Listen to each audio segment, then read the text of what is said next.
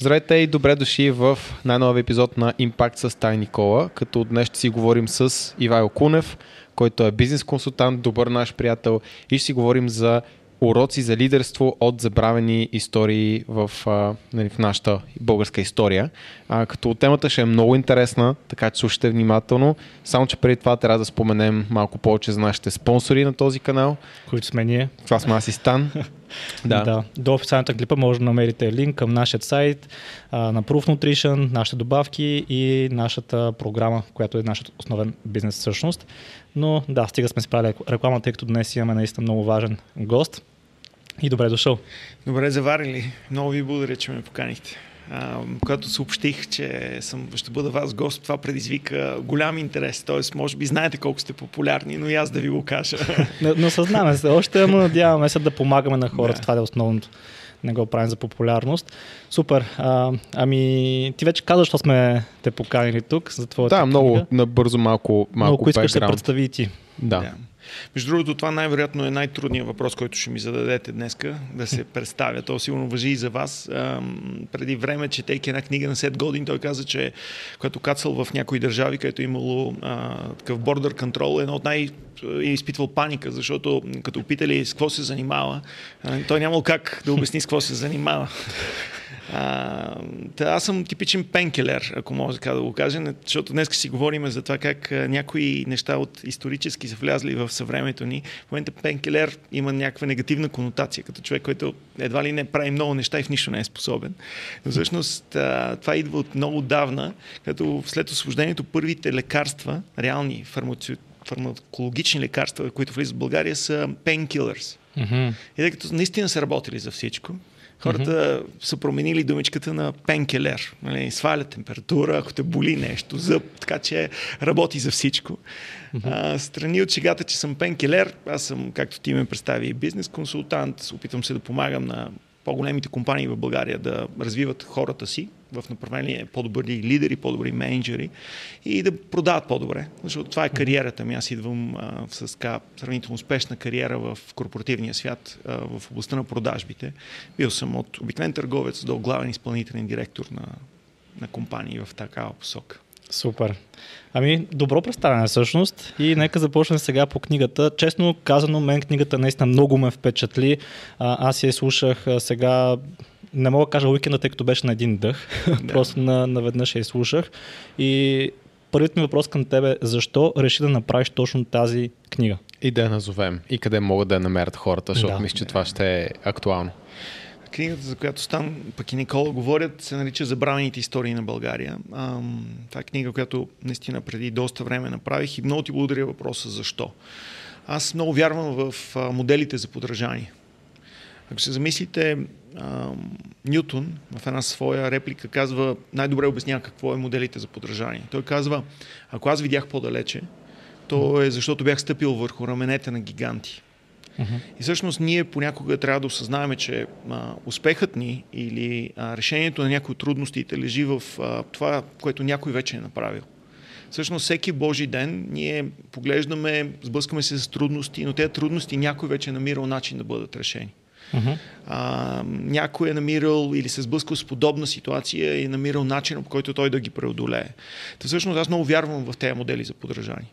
В тези, знаете, парето личности, Знаете парето, 20 на 80, 20% от хората постигат 80% от резултатите. Ама какво по-различно правят тези хора? И всъщност, когато почнах да търся за първи път истории, признавам си, първо не се насочих някакси спонтанно, не отидах в българските примери, за които ще си говорим днес, отидах в популярните.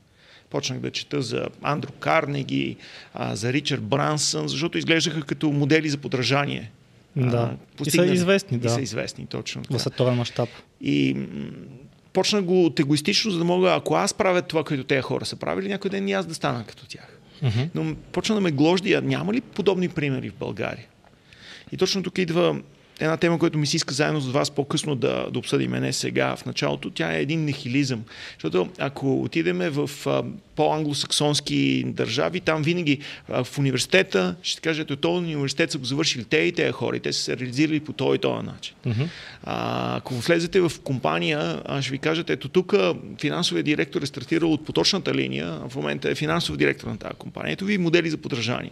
Докато uh-huh. ние имаме огромна история, ама някакси я, я подценяваме или ние обръщаме внимание. Mm-hmm. И аз, признавам си, започнах да търся примери. Ако има Андро Карник, аз съм убеден, че има и български Андро Карник. Mm-hmm. И признавам си, открих го. В, а, в тази, в книгата имат подобни истории за забележителни личности, които са променили света си, променили се държавата, градовете си по толкова уникален начин заради своите действия. И ако ние погледнем към тези хора и видим какво те са правили, какъв характер са имали, как са действали, какви решения са вземали и си вземем малко, mm-hmm. то и ние някой ден ще станем парето личности. Да, а кога си започнал всъщност да пишеш книгата?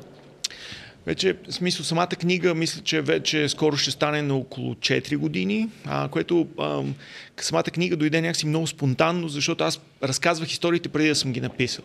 В момента, uh-huh. който ги открих, аз съм сторителър, такъв разказвач на истории uh-huh. и много често в обученията, които водя, а, ги разказвах. И хората казват, няма ли я книга? Искаме го книга това нещо. и аз по това време искрено смятах, че не мога да пиша. Mm-hmm. Не мога да пиша хартиена смятах себе си само за един разказвач. И затова книгата е аудио. Аудиокнига, затова може да бъде намерена най-популярно в Storytel, да. но има и в, на диска, ако някой все още ползва такива по-стари неща.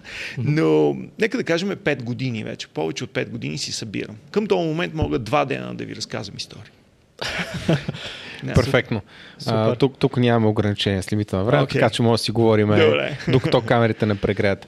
Следващия въпрос, който аз питам всеки, на който препоръчвам тази книга, тъй като отскоро препоръчвам да. доста активно, а, включително с там буквално вчера си говорихме, питам всеки коя му е любимата история, защото ми е много интересно да разбера всеки как с, какво се асоциира. И се оказа, че вие с Тан имате обща любима история да, да. от книгата и може да поговорим за нея, защото не е много впечатляваща. Да. Историята е капитаните срещу генералите такова, такова е заглавието. И някои от вас, ако ние всички сме учили в училище, знаеме за едни такива събития, които имат названия. Първа uh-huh. световна война, Съединението на България, а, Сръбско-българската война. Но всъщност а, в тази история, пък и в повечето истории, в а, забраните истории на България, а, искам да погледнем личностите. Нали ви казах, че търсиме модели на подражание. Та всъщност това е история за едни млади капитани, победили генералите. Да, а, кои генерали обаче да може да. Да. Знае. Всъщност, знаете, в българските истории има множество уникални български прояви. Една от тях е Съединението. Само, че това, което последва Съединението, знаете, България очаква ответен удар от Турция, а, защото смисля, че, че така ще се случи, но всъщност а, ударът идва от братска Сърбия. Няма нужда да обсъждаме геополитиката, какво принуждава Сърбия да атакува България. Но всъщност нещо много интересно се случва. По това време тази сръбско-българска война, случва нещо много важно. Ядосани от а, непочинението, а, руснаците изтеглят целият административен и воински капацитет от България. По това време тук що младата, наскоро освободена държава, тя няма, няма никакъв капацитет, няма кметове, а, няма достатъчно добри управленци, няма генерали, няма... Всичките висши чинове в българската армия са руснаци. Да. Ядосани от това, че България прави съединението си, въпреки че ме е забранено, руснаците изтеглят всичките си генерали. Uh-huh. Всъщност най-високият чин в българската армия по това време, като офицер, е майор.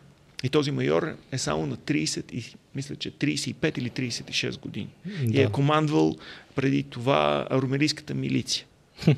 Повечето войници повечето офицери са между 22 и 27, 28 години.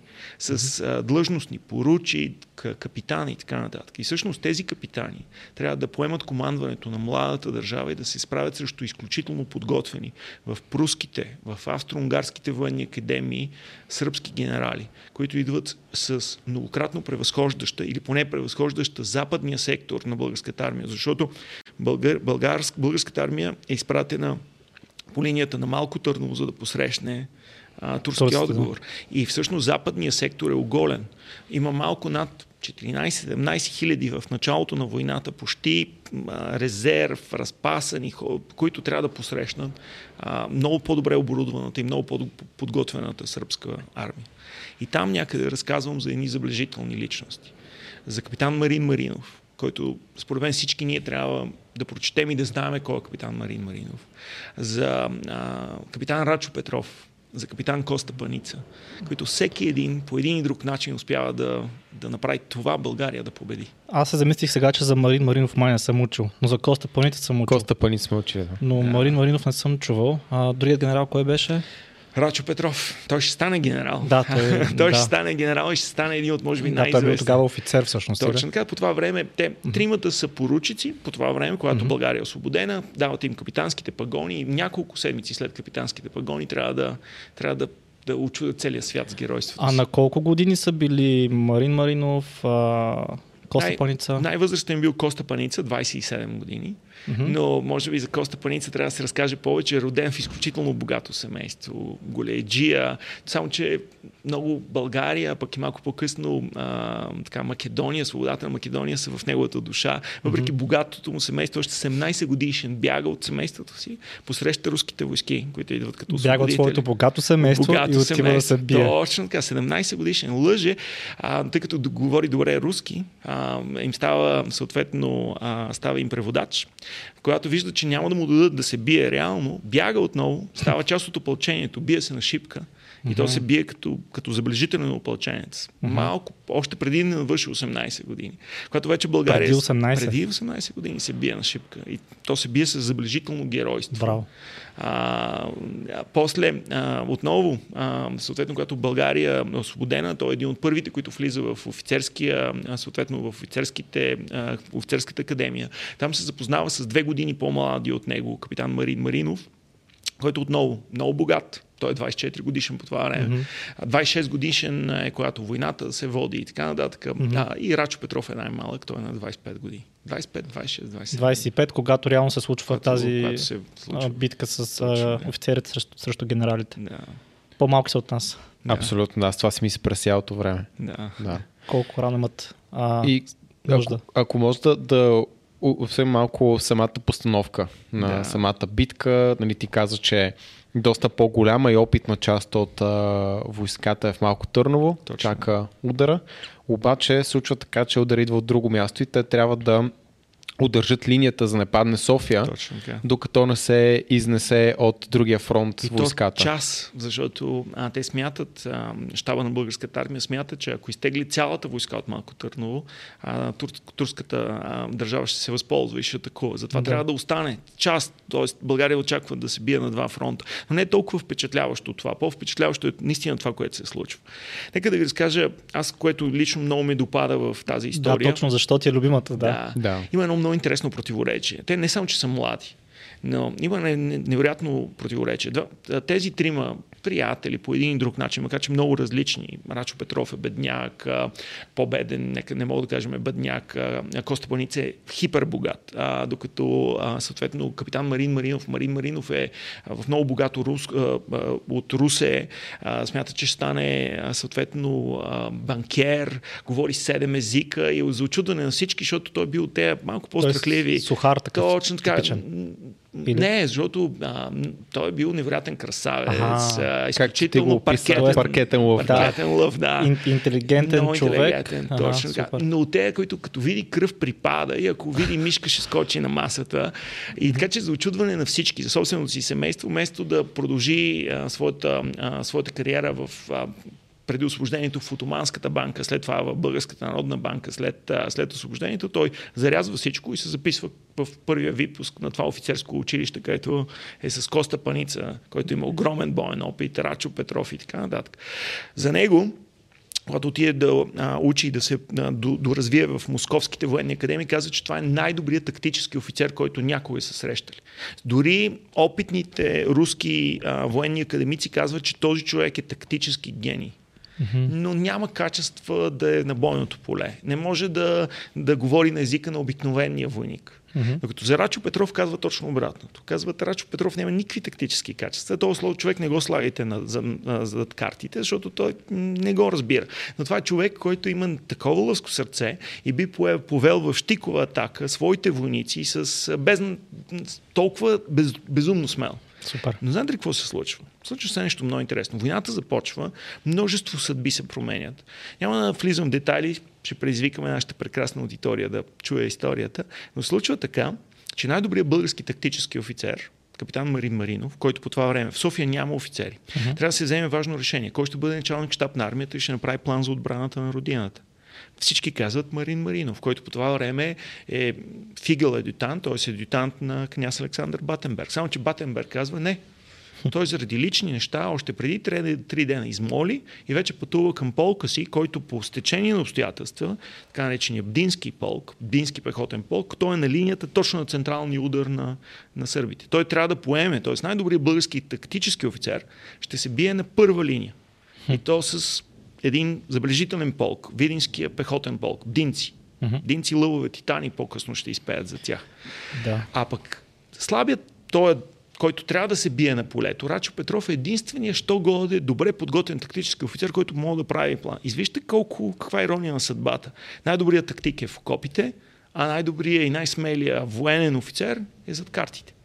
А реално защо се случва точно така тази размяна? Защо не... Има и романтика тук да разказваме. Естествено. Не само военно, има невероятна романтика за цялото нещо. Млади са, както вие казахте. Всъщност, капитан Марин Маринов е най-мечтания ерген в София. Той е фигел адютан, т.е. най-близко до княза, има огромно влияние и всички депутати, богаташи се опитват да пробутат дъщерите си а, на Марин Марино заради близостта до княза. Но не само това. Марин Марино говори с лекота 6 език. Той а, може да чете а, а, поезия на френски. Mm-hmm. А, невероятно галантен е. Много голям красавец. Така че в общи линии дамите и не се съпротивляват, когато бащите Нека да кажем, че припадат. Наистина е бил, може би, нещо невероятно. Всички говорят за капитан Марин. Марин. В момента, който се появи някъде, просто е бил нещо невероятно. Но той, очудващо е влюбен в една дама, която се казва Олга. Олга е, някой казват, невзрачна, така uh-huh. се твърдяло, защото не е от нея красавици, които са били около двора, но нещо очевидно е имало в Олга. Олга е дъщеря на дребен депутат от опозиционната партия, т.е. нищо впечатляващо, не е и въпрос, просто е любов най-вероятно. Uh-huh. Но Олга отказва на капитан Марин Марин. Oh. Всъщност той предлага а, точно на, на Бала, а, който е отбелязва Съединението на България, той предлага. И Олга отказва. Има, но това не е доказано исторически, има даже още по-интересна романтика за цялото нещо. Олга е влюбена в Сърбин, mm-hmm. който отново пак не е доказано. Този сръбски офицер е пратен като шпионин в България, за да проучва за бъдещата война. И ако станеме още по-уникална тази романтична история, се твърди, че битката за знамето при три уши, малко по-късно, ако искате, ще стигнем до там. Да, аз на там се опитвам да, избутал разговора. Да, а, битката за знамето при три уши има един, а, а, има двама офицери. Един е капитан Марин Маринов, който се бил от българска страна и един а, сръбски офицер. Битката е невероятно, но всъщност се твърди, че този офицер, който се бие срещу капитан Марин Маринов е всъщност а, любимият на, mm-hmm. на Олга. Тази, Но... тази война е била предречена. и имало много сериозен залог. Те двамата не се знаели. А, ясно. Е, може да се да. някакво вътрешно усещане. Да, доста може. интересно. Доста Но интересно. това нека да кажем, че е романтичната част, на... която може и да не е истина. Да. Но пък е хубаво да, да има подобни. Тоест сме в ситуация, в която най-добрият ни тактик е в окопите, той не може да гледа кръв и да комуникира Точно с войниците, така. както разбрахме, докато най-добрият пълководец, ако може така да се каже, е отзад Зад и трябва да, да прави целият цялостния план. Mm-hmm. И всъщност, знаете ли, точно тук се случва това, което мен лично изключително ме вълнува. Трансформацията на тези хора. Рачо Петров а, успя да покаже този този характер, който е притежавал, ама да го покаже в това да удържи натиска, който министър-председател по това време, Петко Каравелов, а, Стефан Стабулов, който а, е... Той буен нрав, доколкото. Много да. силен буен нрав. А, Стефан Стабулов, който всички знаем, който по това време е председател на парламента, княз Александър Батенберг, успява да ги накара да приемат неговия план. А неговия план е много български. Той още в момента, който влиза и почва да чертае план за защита на родината, той казва София не трябва да пада. София е символ. Mm-hmm. Докато Петко Кравелов казва, дайте тази София, нека защитата на родината да стане на възвишенията да на Вакерел, назад. да се изтегнем назад, на възвишенията на Вакерел. Всички сме пътували през магистрала, да, да знаем колко е тясно. Да. Там ще може да се удържи. През това Траянови порти и така нататък, малко по-нататък римски империи съдържание на тези проходи. Така uh-huh. че, само че Рачо Петров Стратегическо място, но... Точно така. Рачо Петров казва не. София не трябва да пада. А защо? Заради духа да може Заради се... духа, mm-hmm. заради символа, за да, това да, да покажем, че всъщност Отстояваме си трябва позицията. да отстояваме позицията. Затова той казва, а, когато княза, който е главнокомандващ, ако Петко Каравелов е извлечен от а, по заповед на началник щаба, на 25 годишния началник щаб на българската армия, извлечен от войниците, изгонен от щаба на българската армия, но Батенберг се обръща и казва, Ваше благородие, все пак смятам, че защитата трябва да е на Вакарел. Само, че Рачо Петров казва, княже, вие все още не разбирате а, народа, на който сте цар. Той има нужда от символи. И колкото е по-силен този символ, толкова повече тези хора ще удържат. И той чертае план за защита на родината при Сливница. Планът изглежда обречен, поне за западния корпус на армията, защото при Сливница полето е прекалено разтегнато, има много позиции. А ние нямаме хора. Нямаме достатъчно хора. Но Рачо Петрото смята, че това трябва да стане.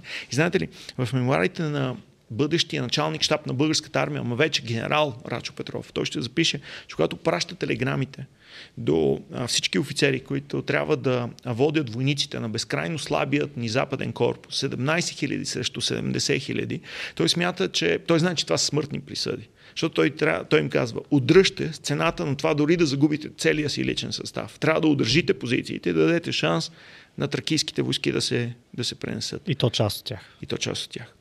Той очаква, че ще започнат да валят обратни телеграми с искане да вземат на по-добри позиции или нещо подобно. Самия той казва, и години по-късно, като пише мемуарите, плаче и казва, почнах да получавам следните телеграми. Нито една, която казва а, да се отеглиме на по-добра позиция. Всички казват, кълнем се, ще удържим. Кълнем се, ще удържим. И всъщност сега на нас едни хора, които просто разказват истории, може би, не знам дали може да си представите какво е коствало на капитан Марин Маринов със своите 3000 видински момчета, които са на безкрайно разцеглената, почти 7 км линия между Трън и Врапча. 3000 момчета между Трън и Врапча, които трябва да удържат 27 хилядната сръбска войска, центъра на 7. Да. 3000. 9 към 1. 9 към 1. Как, как е застанало? А тогава се е считал, май, че ако те превъзхожат примерно 5, 5 на 1, ако те превъзхожда войската, значи няма шанс каквато и позиция да имаш. Абсолютно, да. А тя е не само, че не е добра, а тя е или какво, какво е казвал капитан Атанас Озунов, който е а, а, съответно във Видинската крепост, само с 1200 са изправен срещу цяла една а, сръбска дивизия. Кол- колко е тази сръбска дивизия? Колко човека? 1200 срещу колко? Ами мисля, че са поне 17 хиляди. Не съм много сигурен wow. в момента. И когато а, генерал Бинички а, праща съобщение на Озунов, предайте Видинската крепост, той отговаря, ме са ме обучавали да защитавам крепости, не да ги предавам. а, а, той казва, отстъпете ли ще бъдете разбити. Бинички казва, аз ви превъзхождам. Той казва, пробвайте. пробвайте. И наистина и Видин удържа. А, не мога да разкажа, но знаете ли, най-впечатляващо е трансформацията. Те три дена път от София до, до Трън и Врапча, който претърпява капитан Марин Маринов. От този паркетен лъв, а, по който са въздишали дамите, а, там пристига един тотално различен. А, брадяса ли от три дена път, а, офицер е тотално различен. Той веднага ще грабна сърцето на винските момчета. А те грубовати момчета не могат да бъдат останали да бъдат водени от който и да е.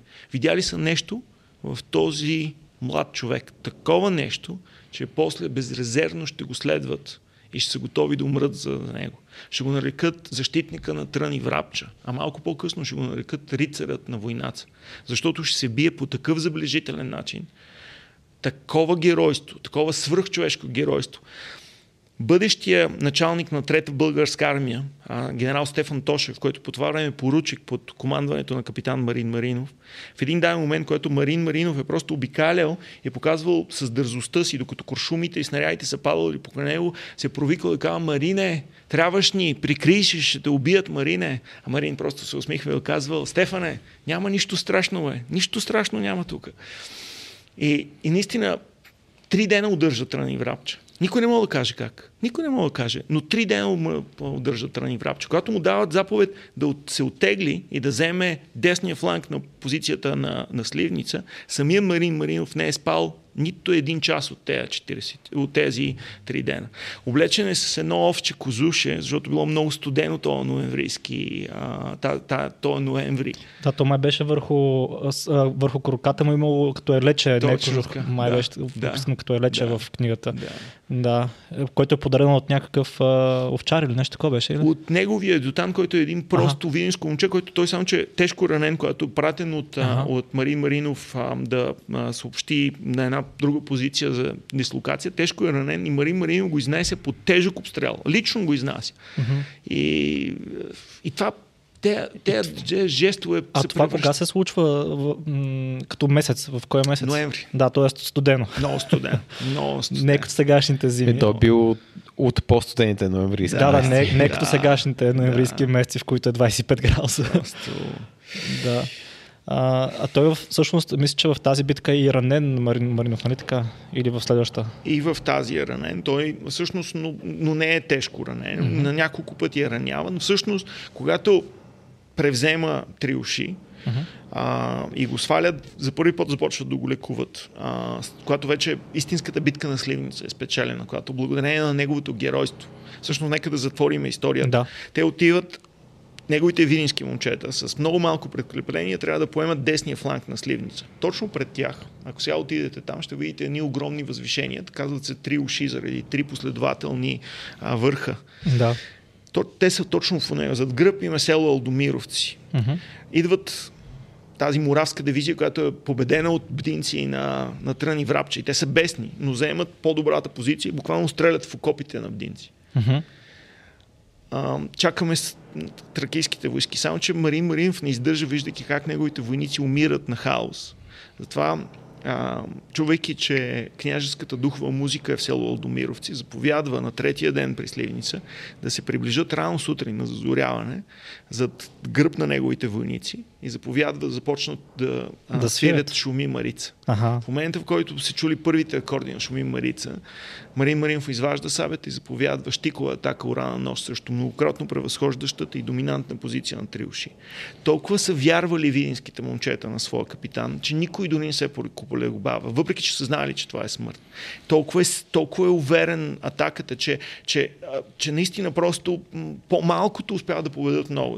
Да, нека си представим всъщност нашите зрители и слушатели. Тоест, говорим тук за връх, който трябва да се изкачи и трябва, те имат предполагам и, и оборудване върху тях, с Точно пушки така, и така нататък. И тръгват на нож да изкачват, да атакуват а, всъщност по-голяма армия от тях. Точно така, която е въоръжена Многократно по-голяма, Да. защото ти каквото оборудване Да. да, да имаш А ти отзад имаш оркестър, който свири. Да, Да. да. да, брутално. Снаряди и всичко Да. останало и те имат и нали, винаги Да. по-високата позиция, Да. е много по-доминантна. Да. Да. И се случва Първия хълм на Триуши е превзет просто заради геройството, заради смелостта, заради, може би, и лудостта, която тези, тези войници, водени от младите си капитани и офицери са, са направили. И тръгват второто възвишение. Второто възвишение е почти толкова стръмно, колкото първото. И там някъде уморените от вече от 7 дена войници просто се задъхват. А, А, те вече се задъхват след е, 7 и- дни. Да. А, и някакси вече се усеща, че може би всичко ще бъде загубено там. Че някой ще прови геройство, но за цената на много войници и на загуба, може би, на тази част от, от позицията на България. И точно тогава се случва нещо уникално. Изведнъж идват подкрепления. Откъде? Ама подкрепления, които никой не е очаква. Май не са от тези от а, а, Тракия ми. От Тракия. Ходили пеша. Аха, оттам. Ходили пеша. От началото, защото нямало, сега има влак, пътища, а тогава е нямало. Ходили са пеша на волски кураци, когато конете то са беше падали. Те тръгват пеша. 60 км ли беше? Колко? Не от малко Търново до Сливница са поне 300. Да, всъщност, да. Даже Доста, може би да. повече. Ти в книгата го беше описал как и там е било доста геройско, защото те са знаели какво Да. става и са ходили пеша без да За спят. колко Точно време е това? За колко време Ми са? мисля, че около 3-4 дена го вземат пеша. Да. И то смисъл не е да ходиш по тениска, нали? 40 кг. Да, с, Да, с оборудване, да. С което тогава сигурно може да било повече от 40 кг, кой знае. Не можем да кажем. Но всъщност те идват а, а, и да, в момента, който виждат, че капитана атакува, никой не се замисля. Веднага тръгват, а, без значение колко са уморени, тръгват да помагат в атаката. Някои нямат, защото са оставили оръжието някъде там по пътя, имат само камъни или шансови инструменти, но тръгват да помагат. Има пехотни униформи, има артилерийски, има кавалеристи, загубили конете си или ги дали на обоза, за да пренасят по-уморените и така нататък. Без значение, не чакват офицерите да ги организират. Виждайки, че някой е повел атаката, тръгват да помагат. А кога бяха сложили новите си ризи, когато бяха готови всъщност да Това умрат? е Тогава за? Дойран. В А, да, това е за Дойран, при, да, при Владимир Вазов. Владимир Вазов, да. Да, да. Значи ги смесих малко И, истории. ма те, то си заслужават, защото има едно свръхгеройство и в, и в тази, и в другата история. И, и, и, и забележете, ние винаги сме смятали, че като нация сме някакси такива непомагащи.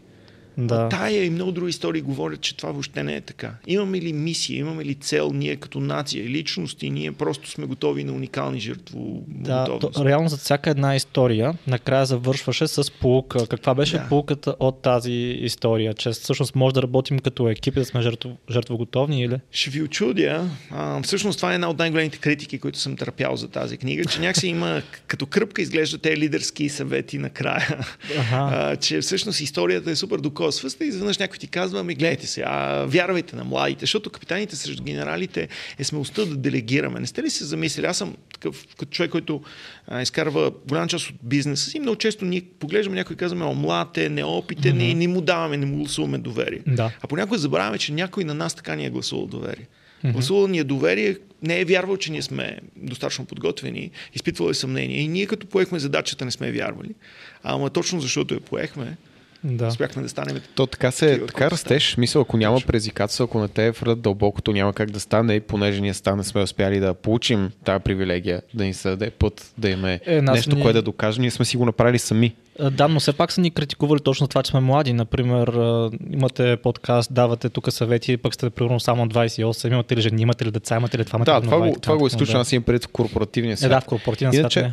по отношение на книгата, разбирам защо някой може да даде такава критика, но пък за мен, а, лично за моите предпочитания, балансът е много добър, защото те уроци сами по себе си не изискват някаква дисертация. Да. Историята, ако си слушал внимателно, показва защо урока накрая, който е обяснен в пет изречения, е толкова актуален. И вече ти трябва да си достатъчно разумен и умен човек да разбереш какво иска да каже автора в тази, в тази ситуация. Така че за мен беше перфектно, защото пък аз обичам повече историите. Нали, това е начин по който уча. Но да, тази история определено е една от най- най-готините в. На мен матурата им беше по история, точно за това, защото Еха. обичах да чета истории. Да. Даже май писах за Тервел, не съм сигурен кой беше въпроса за матурата, но май беше точно за Тервел и как спира нали, рабството на шествие Да, да. в, в Европа.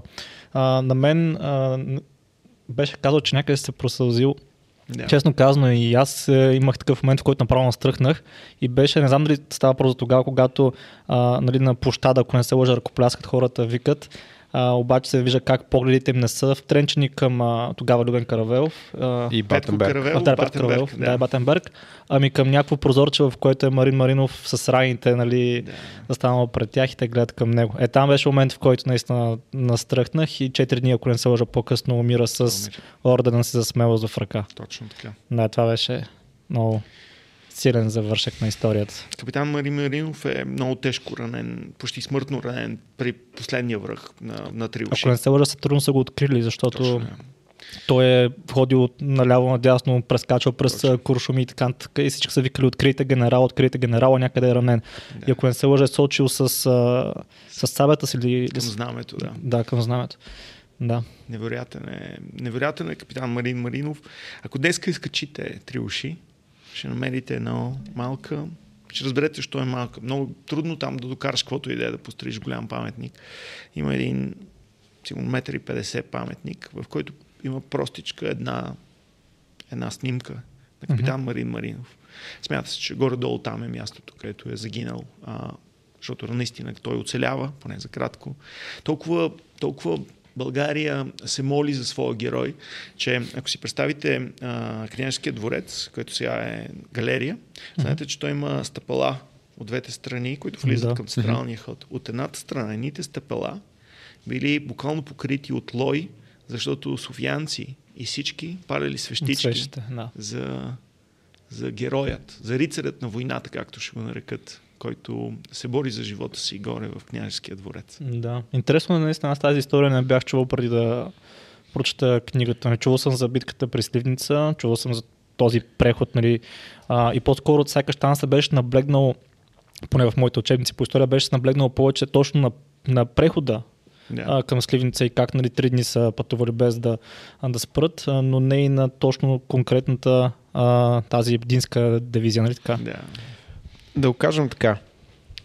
В учебника по-скоро е отбелязана хронологията Мгм. на събитията, но не е предаден Духа. духа и урока толкова добре, въпреки че аз, не мога да кажа, защото не съм, Зависи. не съм чел сега как са учебниците. Аз просто нямам спомен, защото те истории, някои от тях сме ги учили, но в никакъв случай такива подробности, реално някъде там уроци са се избягали. Въпреки аз имах много добра учителка по история, която Мен беше класната ми по история. беше наистина много добра и тя прочете малко от учебника и после чай сега ви кажа какво наистина се случило Е, и да предавам урока и тя много често ни питаше всъщност защо се е случило нещо и ние трябваше да някакси да проявим инициатива и да разберем примерно защо Сърбия е била примерно да, да атакува България тогава. Да. Да проявим някакси някаква Да. креативност, въпреки че Сега се ще трябва да дам този епизод всъщност на моята клас, много гледа после. Е, е да, защо. много Да. хубаво, да.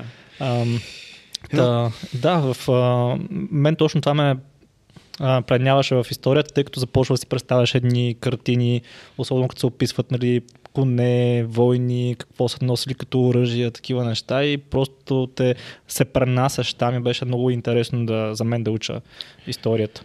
А, аз да ти кажа, има много уроци в тази история. Да. Един от другите е, че може да че обидно за доста хора, а, които ще гледат и това видео и по принцип, но също в България много хора се приемат като жертви постоянно.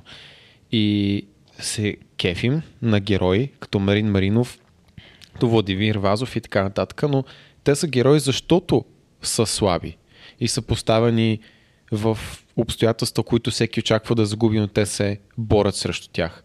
А ние сме, да кажем, че въобще не сме в толкова сериозна ситуация в момента, но много хора се изявяват като жертви, някой друг е виновен за тях, няма кой да ги спаси. Нали, те са безпомощни. Да. Вместо те да проявят геройство и се мобилизират. Така че това е другия урок, който може да научим, че човек никога не е безпомощен.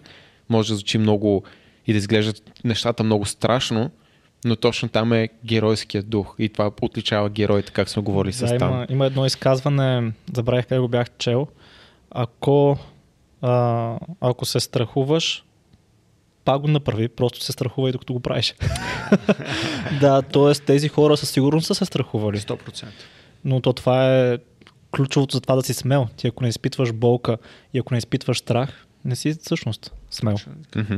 Да. И това са жертвите, между другото. А сега доста се. То винаги се е говорило за това как на някой му върви заради връзки, заради златното гарненце. Да. Така че може да поговорим за първата история. Да. Ако не се лъжа в книгата, точно това Точно. беше. А, това е човек, който, за който се е говорило, че е стигнал до това ниво. Той е българският Рокфелер едва ли не. Абсолютно, да. А, и се е говорил как е стигнал там с а, помощ на златно гърненце. А пък той всъщност, доколкото помня, е от някакво бедно семейство, нали така? Точно, Или да. нормално семейство, нормално, да. абсолютно нормално семейство, нищо... Човекът е Пенчо Семов а, и Да. аз много се надявам, благодарение на мен или много други хора, повече хора, като кажат Пенчо Семов, вече да знаят кой става. Аз не знаех кой е между. И аз не знаех Да. кой е.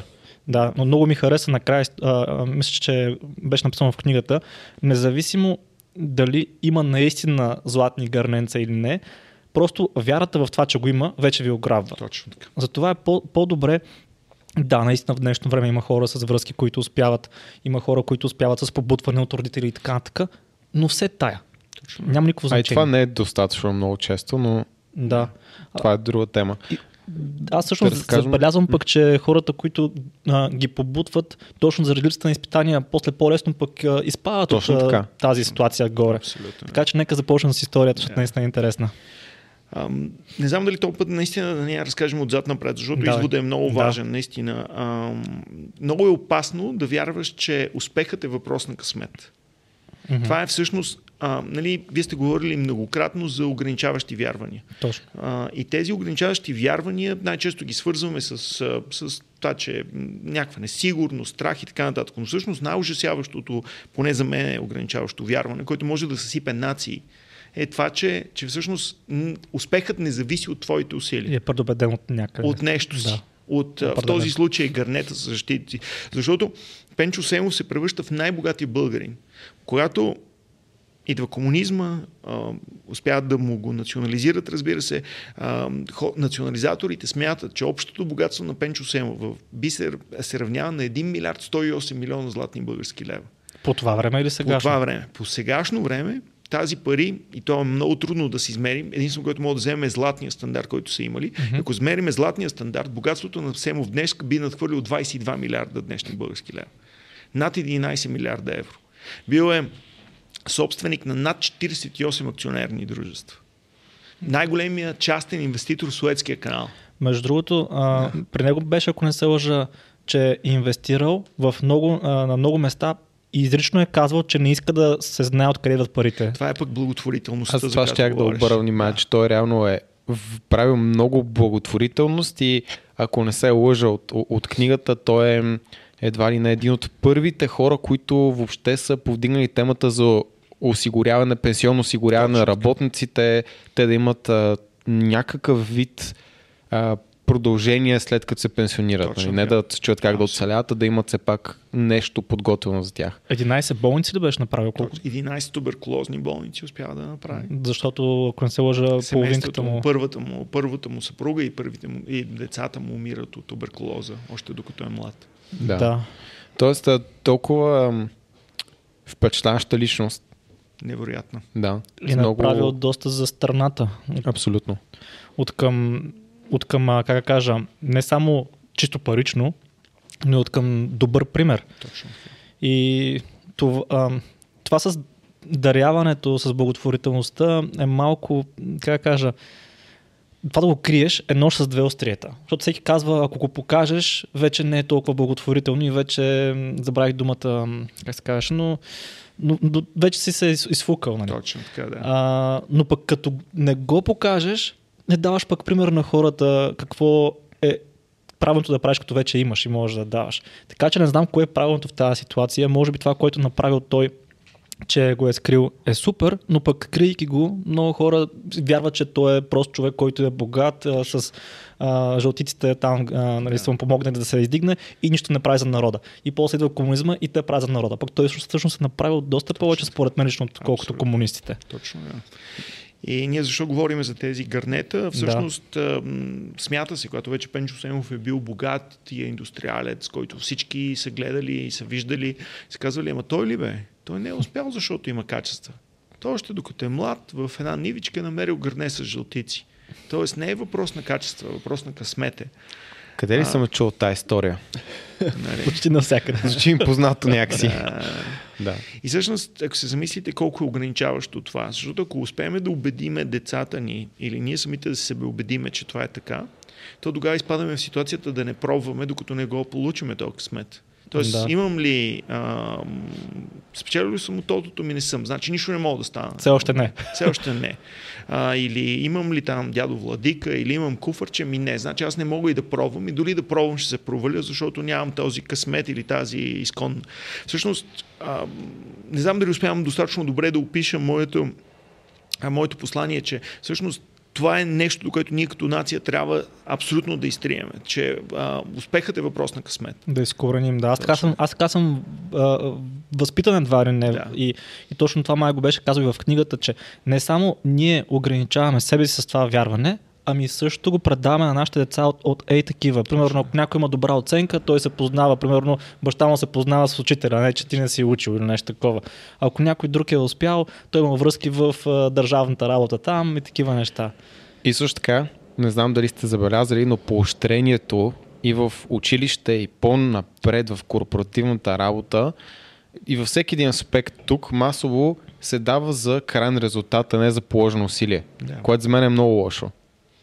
И това е много деструктивно на някои нива, но както и да е, това е друга тема. Да продължим историята за Петър Цемов. Пенчо. Пенчо. да. Пенчо. А, Да, се го бърка с Петър. да, Абсолютно, моя да. грешка. Като, а, ако се върна малко по-назад, първия урок, който той е получил а, при много тежки обстоятелства е, е много интересен. Също и самия му път към успеха, защото не, е- не се е случил като той се е стоял вкъщи и просто е измислил, изобретил нещо. Нали?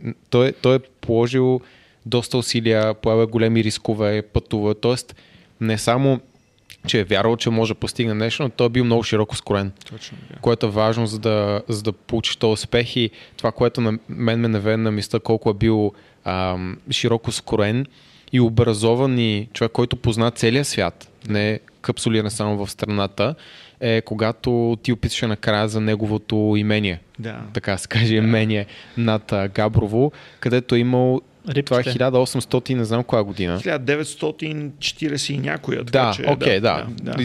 Да. Обърка съм, но както и да е. Но имало езеро с риби кой, няколко моста, на които са отбелязани неговите ценности, които Точно. са построени от някой архитект, виенски, ако не се лъжа. Мисля, че е много, как кажа, много ам, светски човек, който е познавал много добре света и имал връзки с други хора, много високо поставени в други страни. Т.е. той е бил, така се каже, нещо и като неформален дипломат направо.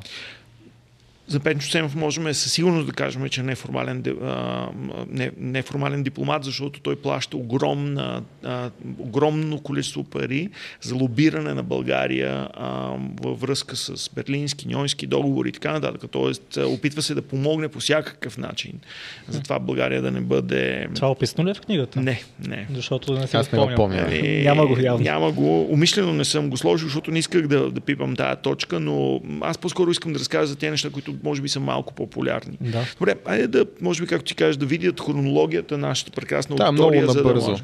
Не му дават никакво време да се радва на детството си, дори не го пускат на училище, защото трябва да помага на баща си. А баща му има по труден начин, по който си изкарвал парите. Как се ги изкарвал той? Купувал вълнения плат, баща му търговец на вълна, а, вълнен плат. Купувал го, когато след стритбата на овцете, заради голямото предлагане в Габрово, което е център mm-hmm. за това, а, съответно цената падала в най-низката възможна точка. Купувал го ефтино, но не го продал веднага. Mm-hmm. Чакал да стане най-студената, най-ужасяващата зима и тръгвал из Добруджа, из Румънското, чак до Молдова. Да може имат нужда от това и да Точно дигнат така, цената, предполагам. Точно така, абсолютно. И Георги Бен- Бенковски така е Нали? О, това беше още по... Там още е- по... Той е направил шорт скуиза на столетието тогава. Точно така. Огромна сделка с турската армия по време. Това прескачаме от история в история. Но това, което Никола ме попита, а, 11 годишен, тръгвайки там някъде из а, Доброджанските виелици, ги стига толкова тежка виелица с баща му, от село в село, че буквално на няколко метра не се вижда. Да. Бащата върви напред и пробива партина в дълбокия сняг, а кончето е толкова натоварено с тока, че няма как малкото 11 годишно дете да се качи на коня. Да. Той се държи отзад на опашката да не се загуби, а било много студено. Детската да. ръчичка е, се... Едва ли много големи ръкавици Точно, топли. Да. И хлапето изтърва опашката на коня и буквално за секунди баща му се крие в виелицата. И той се загубва. И всъщност сигурно шал да загине, ако успява по една случайност да намери някакво доброджанско село, когато почва да тропа заради виелицата, заради падналия мрак, хората не отворят вратите. И Той, той, той, той среща и не отварят вратите. не отварят вратите. Ама толкова се замислиш, такива са били тези големи порти, те дори може би не са чули в виелицата и така нататък. Да. И всъщност е, отваря е, вратите най-бедната къща в селото. Нищо няма ли сиромасите? Има ли един нарш дърва, който да ги пазили за по-студена от тази зимна вечер? Да. Няма какво да открадат. Ама запаял и спасяват детето. Така че това е първият му урок. И може би, ако търсиме първопричина на неговата благотворителност е до някъде, или поне аз така правя тази връзка, за тая доброта, която той вижда в тези бедни, обикновени хора. Това, което Никола ме попита, ми си мисля, че искам да ви разкажа за пътя му. А, още 17 годишен а, той осъзнава, че начин, който произвеждаме вълнен плат в България е стар, за нечийски. Uh-huh. Затова без да знае нито една дума на чужд език и без да има кой знае колко пари, отива да работи в Виена, в съвременна а, индустриална вълнопроизводствена фабрика. Uh-huh. Това ще се нагадна работа, но работа, която му дава възможност да вижда как се случва чудото на съвременното вълнопроизводство, как работят чарковете. Вре се гледа как ги поправят. Като разбира, че Виена че има по-добро място от Виена. А той как стига до там въобще? Еми, път, пеша до Виена. Може ли да си го представите, без да знаем много думи? Да, мен това ми е интересно. Да, да, точно как чартера. се, как Да. се хващаш и заминаваш е така за Виена. Абсолютно. Мисъл, то ти може да се върнеш жив по принцип по това Може, време. Може, да. Ама его е, виж. След от Виена а, отива в Манчестър, който по това време е меката на индустриалното производство. Запазени са тефтери, колко умен, прозорлив е бил, както ти казваш. А, чертаял е, тук стана, който подава конците е тук. Такачните станове са така, Ама на какво разстояние? Мерил разстоянието от такачен стан до такачен стан. На колко а, работника началник? На е колко бил- началника началник на началниците? Индустриален шпионин просто се е Може, превърнал. точно. Но помислете, а, начина на мислене на това, отново сещате ли се като малко нашите Марин Маринов и Рачо Петров, 17-18 годишен младеж, който само, че е имал идея и може и е би бил съзнавал, проактивен също така. съзнал, че е, това е университет, от който човек може да учи. Тогава не е имал възможност да отиде в университет, но то университет, да отидеш да работиш в индустриална фабрика, да разбереш как, каква е логиката за цялото това нещо. Да, да. Супер. И заминава за там, взима идеите, връща се тук. Той не беше ли взел нещо от там да. всъщност? Той е взел... Купува стар, щупен, но съвременен. Щупен, втора употреба, щупен съвременен индустриален стан. Продават му го, защото смятат, че е толкова щупен, че никой не може да го поправи. Аха. Само, че Пенчо Семо вече знае как се поправя. И като отива, а, нема една неизмазана тухлена сградичка. Отвъд последните къщи на града. А, в Габрово, в родното Габрово. И представете си колко, какъв визионер е бил за това, което ти а, сподели. Върху неизмазана тухлена сградичка с един стан закача табела. На табелата пише фабрика успех. Някой, някой, някой тогава сигурно му е казал, този има Дънин Крюгер синдром. Нали? да. И всъщност само, нека да го сметнеме, а, годината, кол- колко той е, някой каза, за по-малко 20 години успя да превърне. Годината е 1922, Мгм. която превръща фабрика Успех в най-доброто вълно производствено предприятие в целия свят. За колко време е това? Еми, сега той е роден, някои казват 1952, други казват роден 1962. 80. Ус- 52, 62, някой Но, но казва. 1850. 1900, а, 1000, а, не, а, 1900, а, извинявай, 1852. Окей, да. Моя Да. грешка, извинявай. Да, защото- Да. А, всъщност... Ние че ще да го поканим. Да. тук. Ще да разкаже историята. Ще ще да разкажа историята, абсолютно. А, което какво означава? А, 17 годишен, ако е роден, да речем 62, 17 годишен отива в Виена, а, 1922 вече фабрика Успех е най-доброто вълно производствено предприятие в целия свят. Това е първото предприятие, което ще произведе 1 милион метра плат годишно. Вау. Ами, мотивираща история за всеки един предприемач, който иска да се занимава с някакъв а, бизнес Да. и, и той е копирал ре, е реално и после от това копиране е създал нещо свое голямо, доразвил го е и е станал най-успешният в това, което прави. Най-интересното е, че Манчестър никога не успяват да произведат повече от 35 различни вида плетки. Мгм. Докато в пика на индустриалното производство в Габрово и фабрика Успех, фабрика Успех и Габрово произвеждат над 47 различни вида заплетки. Тоест всичко е започнато най-вероятно с а, готова идея, която само, че е надскочила учителя си и то в пъти. Да. А той всъщност как умира? Умира от естествена смърт. На колко години? Еми, а, 44-та умира. Което какво означава? 90 годишен може би е била. 62 до Втора. 44, да, 80 и. Поживял си. Да. Да. Супер. Ами... И ако имате път, уважаеми наши прекрасни зрители, ако имате път към Габрово, напишете на GPS-а улица Успех номер 3. Google ще ви закара в една уличка, която днес се намира близко до административния център на Габрово, но някой е била отвъд последните къщи.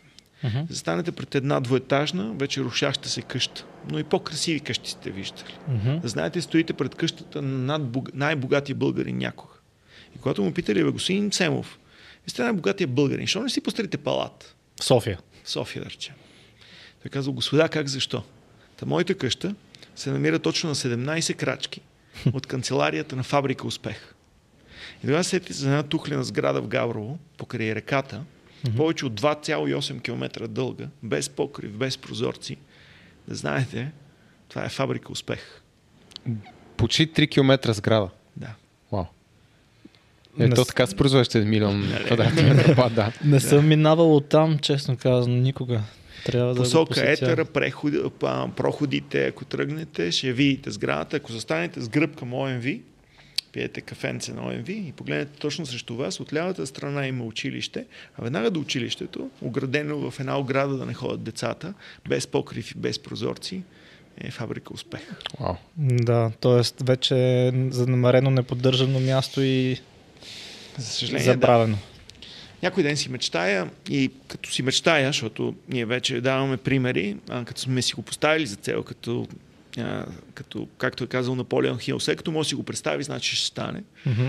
Някой ден ще превърне или фабрика Успех, или вилата на Пенчо Семов, ще я превърнем в, в академия, в висше училище, в университет. Това би било страхотно. Супер. Така точно така се казва. Академия За- Пенчо За Семов. да затворим тази история Да, а, и, и да минем на новата книга, която пишеш, да изкажеш една история от там. А, може да припомниш на мен и да споделиш с зрителите в вилата на, а, на Пенчо Семов, то път не обърках. Да. Да, окей, okay, Да. да. На самите мостове са били изписани неговите ценности. И ти по спомен в книгата каза, че си отишъл в рушаща се в момента вила и те още са там и още ги пише. Точно се. Какво е написал той там, което е толкова важно, че си заслужава да бъде изписано и оставено и то, то е наследство, това послание към нас, де факто. Точно, да. Ами, ако отидете, ще видите следното нещо. За човека, който вярва ли, че е успял в живота благодарение на гърнета с жълтици, написал с големи мраморни букви неговия завет към всички нас. И този завет а, е наистина трябва да се чуе и той е много простичък. Труд, любов и постоянство. Труд, любов и постоянство. Не е златно гърне. Не е златно гърне. Да. А, имаш и предположение любов към какво? Защото към много неща. Според мен е сигурност- любов в това, което правиш. Да. И според мен, затова те питаме, ли, не е просто Да. романтика, но да обичаш това, което правиш. Точно така. Защото то, виж, то е много контекстуално. Любов е не случайно по средата. То е между труда и постоянството. Тоест, Мгм. любовта е към това, което обичаш. Труда, любов и постоянство в нещата, които правиш. И сега за да не подведа моите, казах да обичаме това, което правим, а не да правим това, което обичаме. Точно защото има така. доста голяма разлика в контекста. Да, Абсолютно. някои неща от труда не ги обичаш да ги правиш. Въобще но, не. За да постигнеш това, което обичаш да правиш, трябва да, да правиш неща, които, например, а, да речеме, искаш да имаш програма за фитнес. Може да не ти харесва да, да си пред камера, обаче Точно. трябва да го правиш, например, да си успешен, да си пред хората. Може да ти хареса да правиш продажбени разговори нон-стоп. да. Може да ти хареса да занимаваш с администрацията и счетоводството, но Да, това са много важни неща. никой не обича да се занимава с е, такива документи нали, пред, Абсолютно. на масата, но пак трябва да се прави това. Точно така. Разкажи ни за новата книга, която готвиш. А, Тя продължение на тази ли? Точно така. Забраните истории на България, втора част, нека така го наречеме. Мгм. Работно заглавие за сега. Мгм. Но най-вероятно ще е така. Той ще направи няколко неща, които а, постоянно ме питат хората и то а, искат хартияна книга, защото към този момент забраните история е само аудиокнига. Тоест, забраните истории на България ще влезе и в хартия, като аз мисля да направим, да сложим историите от първа част също в хартия, да намерим хубави Супер. снимки а, или да отидем ние самите да ги направим тези хубави снимки на дадените места. Тоест, първите седем истории и нови седем истории. Мога да ти дам идея, може да стане, вече сме по, в по-модерен свят, може да сложиш като баркод в книгата и така и така си там ще направиш снимки, може да направиш направо видео. Е, Тоест а, някой човек може да сканира, QR код. Точно. С QR кода и се отваря затворено видео, в което може да види отвътре за какво става въпрос, например. Еми, айде. Ето, виждате ли, колкото повече споделям, толкова по-хубави идеи ми, а, ми давате, така че мисля и ще мога да го направим, защото някъде, смисъл, наистина, представям си, сега като ти ми го каза, защото в новата книга ще разкажа много ме докоснаха много нови истории, които мисля, че ще ви очудя. А, мисля да ви очудя с Пимен Зографски. Някой знае, че това е улица. Между другото, това е, може би, едно от нея улици, където наред с Васил Левски и Ботев го има почти във всеки български град. Пимен Зографски. Но някой знае ли кой е Пимен Зографски? Аз си признавам, без бой нямам никаква идея. Еми няма да ви разкажа за сега. Мерси. Трябва да Благодаря за клипхенгера. Селна ни вече книгата. Точно, Добър си. А, искам да разкажа и а, за... И тук вече мисля да ви поразказвам малко повече. Искам да разкажа за перощица. Mm-hmm. Всички знаеме Батак и Перощица, но може би сме чели Корчо на, да. на Иван Вазов. Да. Но всъщност аз ще ви разкажа за а, едни двама други хора. А, за Петър, за учителят Петър и за чурбаджията Спас. А, и всъщност като каза видео, искам да си го представих как можем да отидем в църквата в Перощица и да влеземе в онзи момент, в който от 6 дена се бият а, срещу и всъщност града почва да губи битката срещу многократно превъзхождащия Лугубаши Бузук. Били са се на 6 табани. Ако отидете погледнете Перощица, ще видите, че това е едно от най-красивите места, които някога сте попадали. А това се случва по време на османско робство? Това или? е на Априлското възстание, mm-hmm. да, края на Априлското възстание. Перощите се заобиколена от към Родопите, от към, съответно и от към полето, от многократно превъзхождащо. Цял, цял Перощица е 3500 човека, малко над 400 къщи. Идва 5000, малко над 5000 подивяла башибожуска орда, черкези, диваци. Mm-hmm. Всички те се готвят за отбрана, а, направили са 6 барикади, които те наричат а, съответно табии, на които ще се опитат да отбранят града. А, там на едната табия е Кочо, който в момента, в който е, почва първата битка, се провиква, става и казва, почна се сватбата. А, на другата табия е, а, е Спас Гинов, този чурбаджия, за който ще ви разкажа малко по-късно. На другата е водачът на възстанието, учителят, даскалът, който а, е много от тези войници, те опълченци и тези възстаници, които се бият. И знаете ли, когато помолват да и всъщност някои се опитват да, да се предадат, въпреки че съответно Башибузука казва да, може да пратите старци, жени да, да съответно да излязат от града.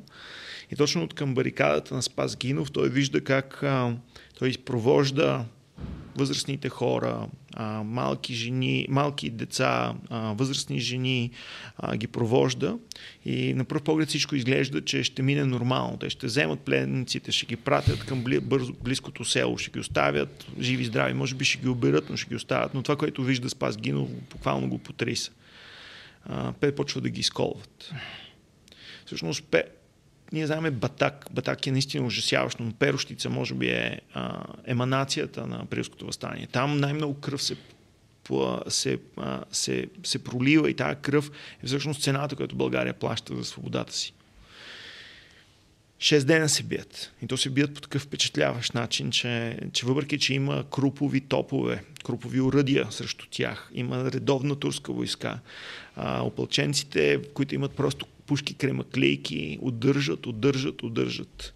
В последния ден малцината оцеляли се събрани в църквата, като днеска, както и тогава, е в центъра на града. Направена е от бащата и от Спас Гинов, като чурбаджи, които са платили за изграждането на тази църква, Свети Архангел. Вътре са останали последните. Толкова добре са построили църквата, че въпреки, че стрелят с два крупови уръдия по нея, църквата само потреперва и само, че вече се вижда, че всичко ще приключва. Когато вече влизат в двора, Спас Гино влиза в, в църквата всички знаем, че Кочо е този, който посяга и убива семейството си. Но всъщност богатия, най-богатия перощенец, Спас Гинов, човека, който има пет деца, човека, който е дал толкова много, за да въоръжи възстанците, вярвал в свободата, е този, който влиза, вади револвера си и убива петте си деца, като започва с най-малкото. Той е първия. И когато питат години по-късно а, Иван Вазов, ма вие, господин Вазов, знаехте ли, че не е Кочо е човекът започнал края на така наречената кърва сватба. А, той казва, знам, но художественото говореше да бъде кочо. С младата си красива а, съпруга, с невръстното си детенце. Не беше чурбаджията, богаташа с петте си деца. Помислете този човек какво е правил. Знайки какво ще последва, просто е взел револвера, убил първото си дете, второто си дете, третото си дете, четвъртото си дете. Прострелва петото, то оцелява, убива съпругата си и после се обръща към Кочо и казва, Кочо, аз свърших, сполай ти. И самия той се самоубива. Когато години по-късно, по време на руско-турската освободителна война, на там, където се бият Самарското знаме, в а, Нова Загора, руските офицери виждат безумната смелост на тези опълченци, които изглеждали като а, негодни войници, само че се бият като най-великите войници. Един руски офицер пита, ама защо бе човече, как толкова сила имаш? Един перощетец казва, Ваше благородие, аз вече съм умирал, няма от какво да ме страхува. Wow. Искам да разкажа за перощица. Ще разкажа и за тези опълченци, които вече споделяме няколко пъти от предишните истории, защото ние знаеме българското опълчение, но не знаем, че те опълченци са оцелелите. Оцелелите от Панагюрище, оцелелите от Перощица, оцелелите от а, а, Поибрене, оцелелите от село Мечка, от село Петрич, оцелелите от Батак. И тези хора отиват в Плоещ и се събират като българско плачение. Когато войниците, когато руските офицери ги виждат, казват, те са негодни. Те са едни скелети с рани и така нататък. Те няма как да станат войници. Но всъщност се превърнат в забележителни войници.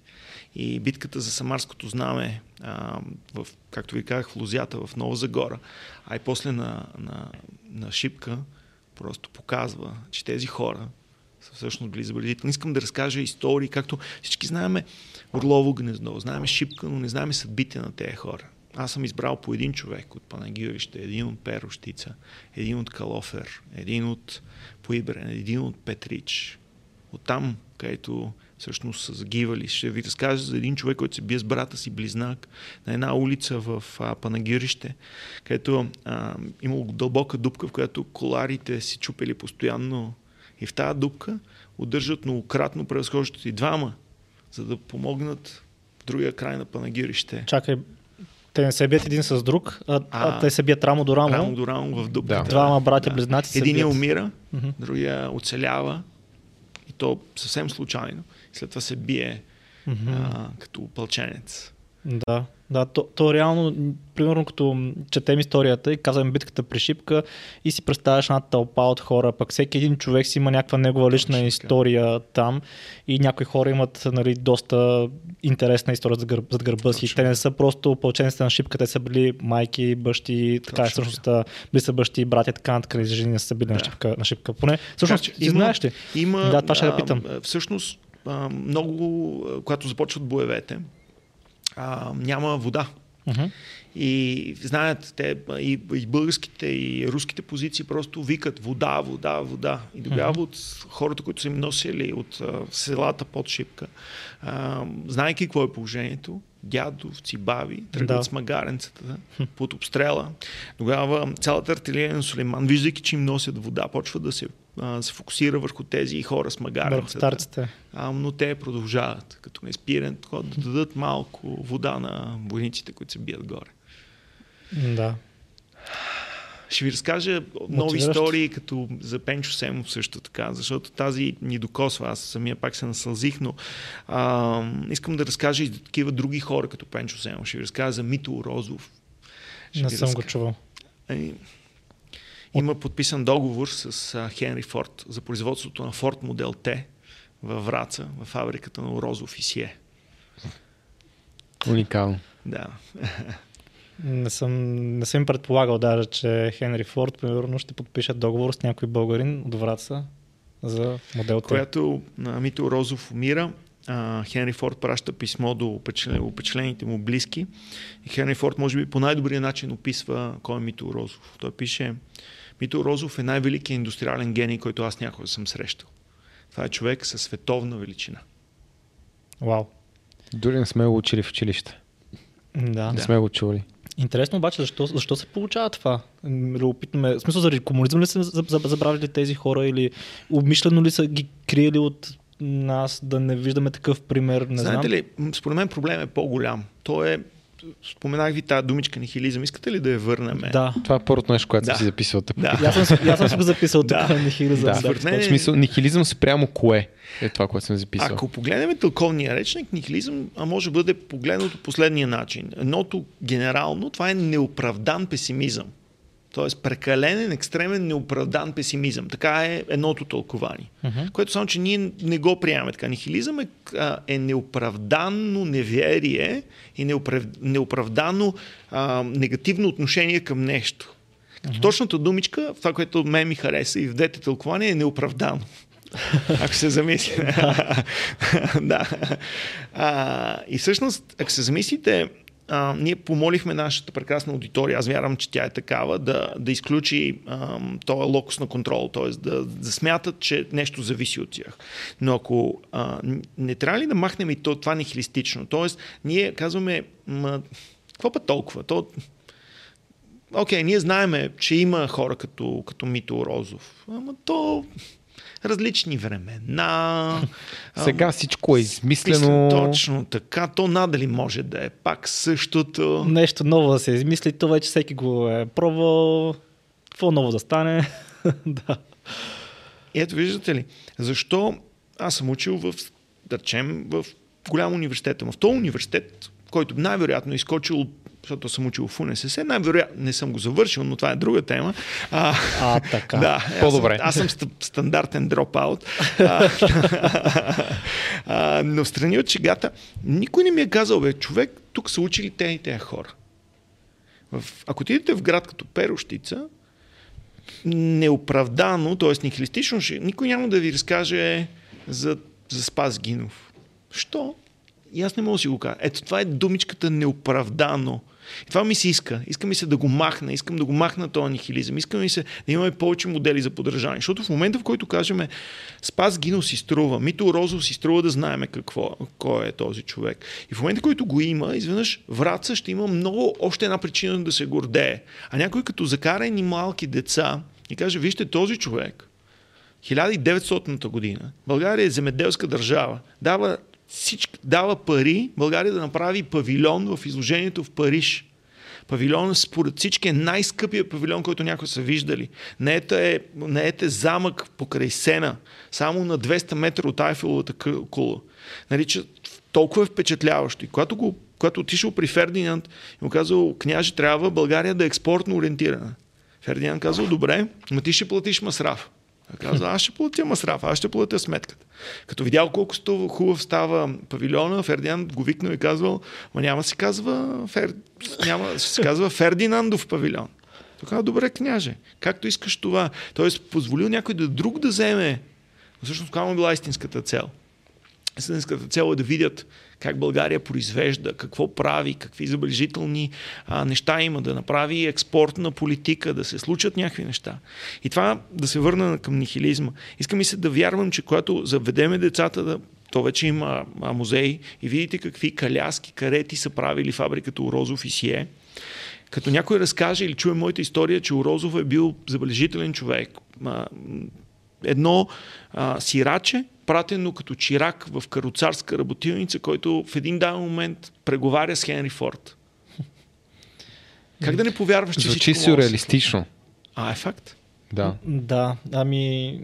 Да, много хора се питат, а, как кажа, не могат да разберат защо е важно да си знаем историята. И това са хора, които са живели, окей, направили са велики неща, а много хора са правили велики неща, защото трябва да го знаем това нещо. И според мен, ти спомня няколко пъти деца. Ами, затова е важно да го знаем, защото а, когато даваш добър пример, може да не даваш добър пример с себе си, а с някой друг, който направи още повече от тебе, а, това влиза в това малко съзнание и това мотивират. Детското въображение работи по много странен начин и наистина си представя някакви неща, се едно слушат пред, пред него. Точно. И като а, поставиш нещо такова силно в това подсъзнание, то започва да се ражда като семе, започва да израства вътре. И това дете също ти се казва, а, аз също съм специален, аз мога да направя много неща и искам да бъда различен, искам да съм като този, искам да съм, примерно, Васил Левски, искам да съм Ботев и така, така. Да. В друг контекст, да. примерно, Васил, Васил Левски не е просто човек, който се бори за свобода. Той е бил с супер добри организационни умения, бил е лидер и може това е да си каже, аз искам да бъда такъв лидер, да мога да звоявам хората и да сме като едно и да се борим за една по-висша цел, например. Затова е важно да знаем Според мен не е важно само да я знаем. И да я прилагаме. Не, не, мисля, по-скоро, защото ние сме учили, така да се каже. Mm-hmm. Обаче хората, които предават тази история, те трябва да могат да, да ти обяснят малко отвъд чисто фактологически какво се е случило, да. защо е било важно, къде е урока, каква е проявата на героизъм или на находчивост или на каквото е било приложено, защото ако просто знаеш дати, цифри и така нататък, не е същото. И мен затова ми харесва тази книга и затова най-вероятно и тебе те е докоснала, защото тя дава лични истории. И а, Сталин има един много цичен цитат, да, mm-hmm. който е, а, че смъртта на един човек е трагедия, смъртта на милиони хора е статистика. Не знам дали го знаеш. Да. Но точно това е, че когато се фокусираме върху 1200 човека срещу 17 000 на три уши, ужасно е, отне 3 дни на тракийските войни до теди коя си година, някакси изпускаш личната история за невероятните подвизи. В смисъл ти чуваш, вау, те се справили, супер. Значи, когато чуваш личната история, когато тя е нали, описана по-добре и, и разбирам, нали, в учебниците има много материал, който трябва да се преде. Не може всичко да е, да е толкова подробно. Нали. Просто споделям моето мнение. Да. А, много различно е. Много различно. Затова ми хареса тази книга, защото тя не казва, ето е историята, нали, ходи сам, намери топлата вода. Тя ти дава примерите, дава ти уроците и те кара наистина да, да повярваш и да видиш, че това са били в повече случаи обикновени хора. Защото много често историята не започва с цялото пътешествие на героя. Примерно за, за а, Георги Бенковски. Да. Мисля, ние познаваме Георги Бенковски като революционер, бил се и така нататък. Но той има, той има три живота, този е човек. предприемач. Да, той, той има. Той има а буквално... това и плейбой май да се също. той, той има три живота преди да стане Георги Бенковски, да. което не е истинското му име. Да. Така че а, за това според мен тази част е важна също. Не просто да познаваме историята, да познаваме в детайли определени човешки истории, да се предават уроците и затова има митологиите а, и всички истории. Това е начина в който минута се предавали важни уроци, да. като не е имало учебници. Разказваш историята за Икар, примерно, за Херкулесета, за Троя. Всички тези истории имат някакъв дълбок смисъл с цел ти предат някакъв урок. Да. Да. Докато сега е сведено до дати и на зубране на дати. О, сега е... Аз имам щастието да уча от малко по-старите учебници. Вече като аз завърших, брат ми смениха програмата, да. някакви много други учебници започнаха да вкарват и видях много неща странни в тези учебници, които бях така, аз, това съм, аз съм учил съвсем друго нещо. И нещо чудно, че нали, брат ми в момента не е толкова, как да кажа, патриотично настроен. Mm. Просто аз помня бях пуснал, примерно, аз обичам да слушам народна музика. Да. И ми шевици. Да. а, и брат ми беше казал, нали, ще го това много тъпо. Ще аз там го убия направо. да, просто сякаш все повече и повече с тази а, мултикултура. То може би е част от а, живота, който ние да, трябва да. да почваме да приемаме, нали, че националното ще намалява, но пък не трябва само, че да го загубваме. Това mm-hmm. е много ключово. И, а, и знаеш кое, кое е готино? А, много често ми пишат, а, че всъщност моята книга безспорно докосва порасналите, но много докосва малките, по-младите. Постоянно някой пише, детето ми е невероятен ваш фен, ние не слизаме от колата, докато не свърши историята. А, пишат ми, а, пример, дъщеря ми направи, отиде в училище, направи открит урок, пример за Пенчо Семов, дори учителката не знаеше кой е. и толкова е впечатлена, и толкова е горда, благодаря ви и така нататък. И е много, много, много, много готино. Та, а, спомняте ли си какво си казахме? Че всъщност не можем да не... Окей, светът е такъв какъвто е и в нашите отговорности е да разказваме. Да разказваме. Да разказваме на децата си, малко като онзи кентерберийски надпис, нали, промени себе си, като, после, като промениш себе си, ще промениш най-близките си, а пък те ще променят и скоро ще променим света. Почи от сферата на контрол и влияние. Точно, да. Мисля, че една от причините, защото глобализацията е факт, не може да спрем, но едно от нещата, които можем да направим е да говорим за тези истории, защото когато ние не ги познаваме, те не са разказани по добър начин, нали, не се говори за тях толкова много, те се забравят, а реално мен, прено биографията на Петър Семов или някой друг би ми била най-вероятно еквивалентно интересна с тази на Андрю Карнеги. Да, помърка. Пенчо. Семов. Пенчо. Да. Лапсус. А, на, или, на, или на Елон Мъск, примерно. Да. Защото те не са правили по-малки подвизи, просто това трябва да се излага повече. Ние ще си го запазим, защото е наше и ни харесва. Защото mm. има неща, които, нали, ко- които знаем, които са велики дела наши прадеди, така да се каже, и не ги забравяме. Обаче трябва да те са разказани и предани по добър начин, да им- да има добрата история. Точно. Лично мнение, може да бъркам. Мен това много ме притесняваше, когато за първи път ам, бях готов да издам книгата. Аз много се страхувах, че някой ще хване фактологична грешка. Че всъщност не е роден еди коя си година, е роден еди кой си. И това ще предизвика а, убиването на цялата история. И в един даден момент това ми беше най-трудното да преодолея, а, че всъщност искам да разкажа история, не фактология. Това ми е истинската цел. А пък това, че историята много повече докосва, отколкото всяка фактология, нашия мозък не може да възприеме факти. Той възприема само истории. Аз също не помня годините а, в историята. Сега, ако някой ме пита точно кога е Прилото възстание, като година, не мога да говоря, обаче преди малко ти кажа, Да. че а, днес са 145 години 145 от години. избухването. Да. Да, това е съвсем случайно. Се паднахме точно в да. тази дата да снимаме урок по история Абсолютно. в YouTube. Добре, да се върнем към историите, Да. защото а, малко хора знаят за наистина историята на Георги Бенковски. Още по-малко хора пък май знаят че неговото име не е Георги Бенковски, а е Гаврил Хлътев. Точно. И той е бил всъщност предприемач преди това. Абсолютно. А в днешно време има доста негативна конотация, сякаш като кажеш предприемач, бизнесмен, търговец, особено. Нали, търговец иска нещо да те излъжа, ти продаде нещо да те измами. Абсолютно. Та нека започнем с тази история всъщност. Така А, започнем. Ние да. започнем много давно. Не, абсолютно. Първо, ако искаш и аз да кажа своя коментар, Да. наистина това е, ако ние днес съветваме някакви неща да, да изчистваме от, а, от нашето поведение и една от нещата, които също много си заслужава е това усещане, че чурбаджията, и това чурбаджия, моя баща така казваше за шефа си, а, че дори това бяха комунистически времена, така че не е бил баш чурбаджия нали, в тези неща, но чурбаджията винаги е бил нещо, както ти кажеш сега, предприемача е негативно. Да. Търговец. А Аз даже- като чуя чорбаджията си представям такъв тлъст човек, Да. много смазна усмивка. Да. Мазен хитрец, така. Да. да, така съм си го представил като малък чурбаджия, точно и аз тогава съм го слушал като негативно нещо. И в Да. книгите беше така описано сега чур, чурбаджията, еди какво си То може би скъперник. със сигурност има достатъчно доказателства, че чорбаджиите не са постъпвали по най-добрия начин, но има и достатъчно чорбаджии като Пас Гинов, който, нали, който, за който ви разказах, който Да. всъщност е нали, човек, за който всички ние трябва да знаем повече и така нататък. Добре, да ви разказа за Гаврил. А, не знам дали нашата прекрасна аудитория може да си представи в момента а, Копрещица. Това прекрасно градче в полите на планината. Хуите къщи с дървените чердаци. Да, отидете там на почивка. То, това сигурно почивка ще е еманацията на почивка. Много спокойно ще бъде, да, абсолютно. Но всъщност там, може би във времената, когато годината е 1842, когато се ражда това момче Гаврил, за което ще поговориме, тя била много изключително важна от гледна точка на економика, от развитие.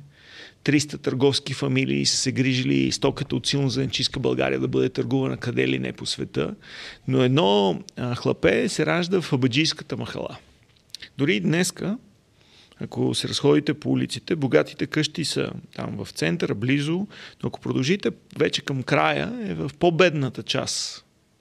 Е, ние днес имаме различни концепции за голям град. Ако сега погледнете Коприца, ще изглежда малък, но за нея времена това е било наистина значимо. Като Била център. Да, Център, тя и да. София започнала с колко? 300 души? Да, По това време, три- сигурно три- към 700 човека, ако Да. е била 3000 Да. или и повече даже.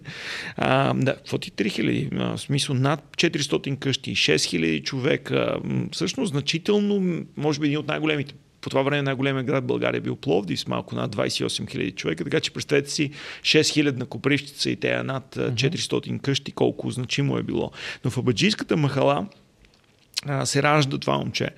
А, отрано живота го поблъска малко, от, а, остава си рак сравнително рано, трябва сам да, а, да издържа майка си и двете си по-малки сестри, но, но Гаврил ще има качество. Може би първоначално, както и самата история, къде разказвам по-скоро на Беладжия а, и на така на опасен, който ако станал Копси, всички знаят, че е Гаврил Хлътев или неговата тайфа последователи.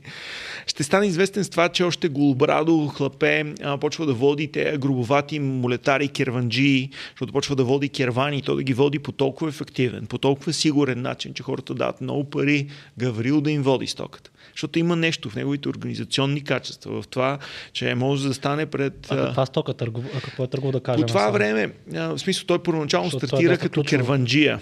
А, а, по-скоро води кервани. По-късно започва да търгува с, а, с така, всъщност неговите истински... Кой започва, когато вече натрупва достатъчно пари, решава да се захваща с стандартната търговия с саба, с гайтани или с вълнени. Но той има много ясна идея.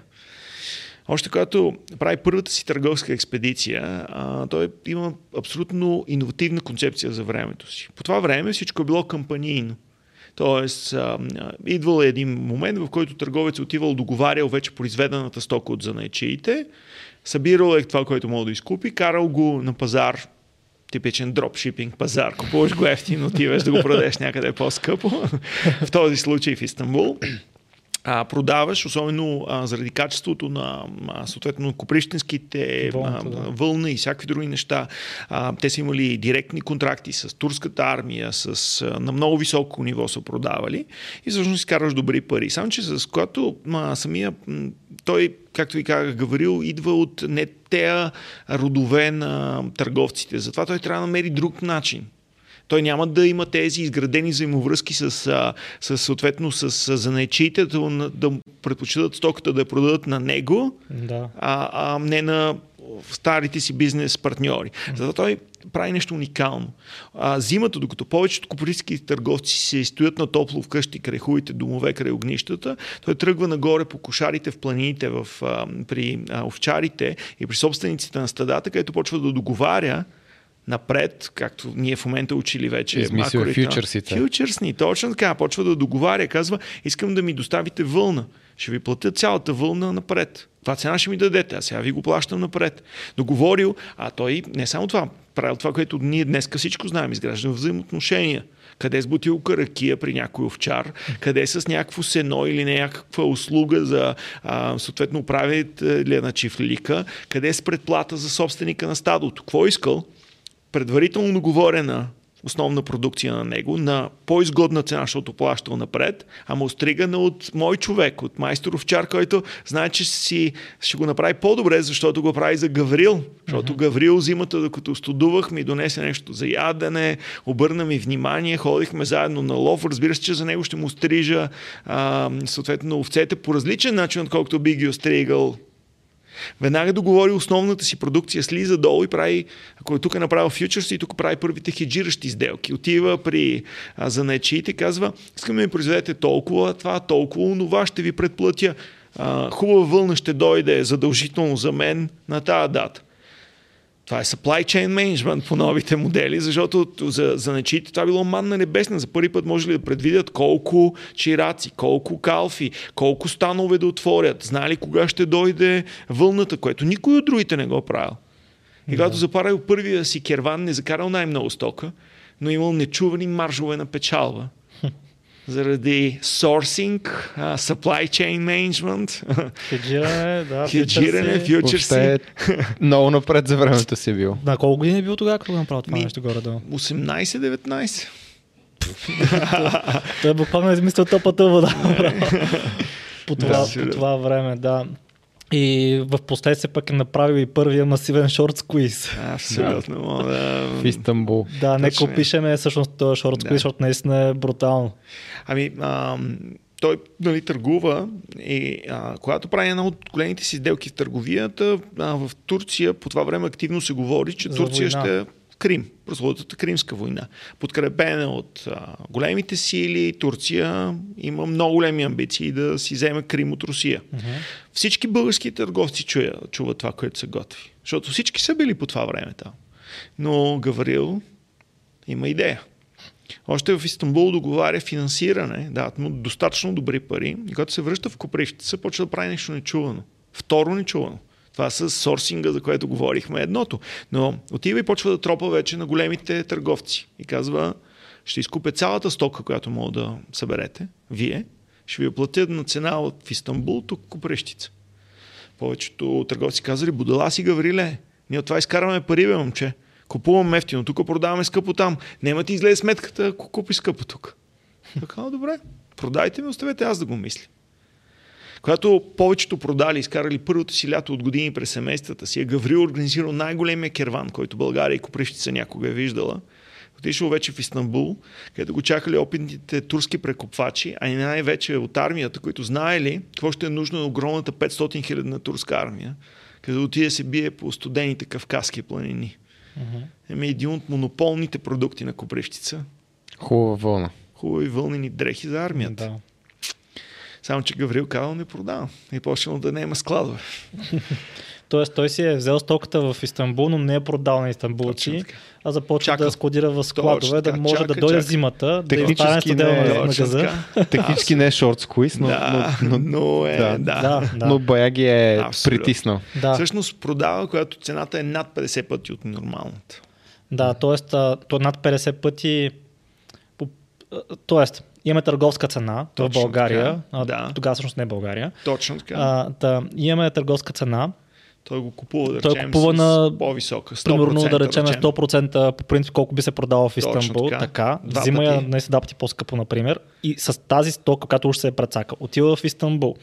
И там а, не продава веднага, а изчаква да стане студено, изчаква турците да бъдат на зор Точно така. и започват да преговаря за цената. Те Точно вдигат така. цената, той казва не. Мисля, че Точно. вдигат първо с 14 пъти и той Точно казва не. Да. 20 пъти не. Не, 50 точно. пъти. На толкова точно, продава. Точно така, да. Да. Той е целия, цялата продукция е изкупил и е притиснал Абсолютно. купувачите, които са имали нужда. Да. Продава там стоката, И обаче... след това какво става? Той самия, докато гладува по истанбулските пристанища, осъзнава нещо, което другите български търговци няма да осъзнаят още 7 години. Осъзнава, че е дошъл края на една ера. Защото докато гладува, вижда как все повече английски и френски кораби пристават, които вече носят тънко такан от станове плат, Мгм. който бил ем по-качествен, ем по-ефтин от всичко, което български занечие може да го произведе. Седем години преди Добри Желязко да отвори първата фабрика в цялата Турска империя, Гаврил разбира, че, че е дошъл края на, ера, на, е- на ера. Че няма нужда или няма никакъв смисъл да продължава да се занимава с това, което се е занимава. С занечистото е загинал. И започва да обикаля свята и да търси нови възможности за парите. За, и за, за а, възможности. Това, което има като исторически. А, знае се, че е бил във Виена. Знае се, че е бил в Лондон. Много голяма търговски дейност е имал в Мала Азия, в Денезли и така нататък, където също търгува. С двама италианци прави сладоледена фабрика в Египет. Но горе-долу името му просто се появява и изчезва. Появява и изчезва. Да.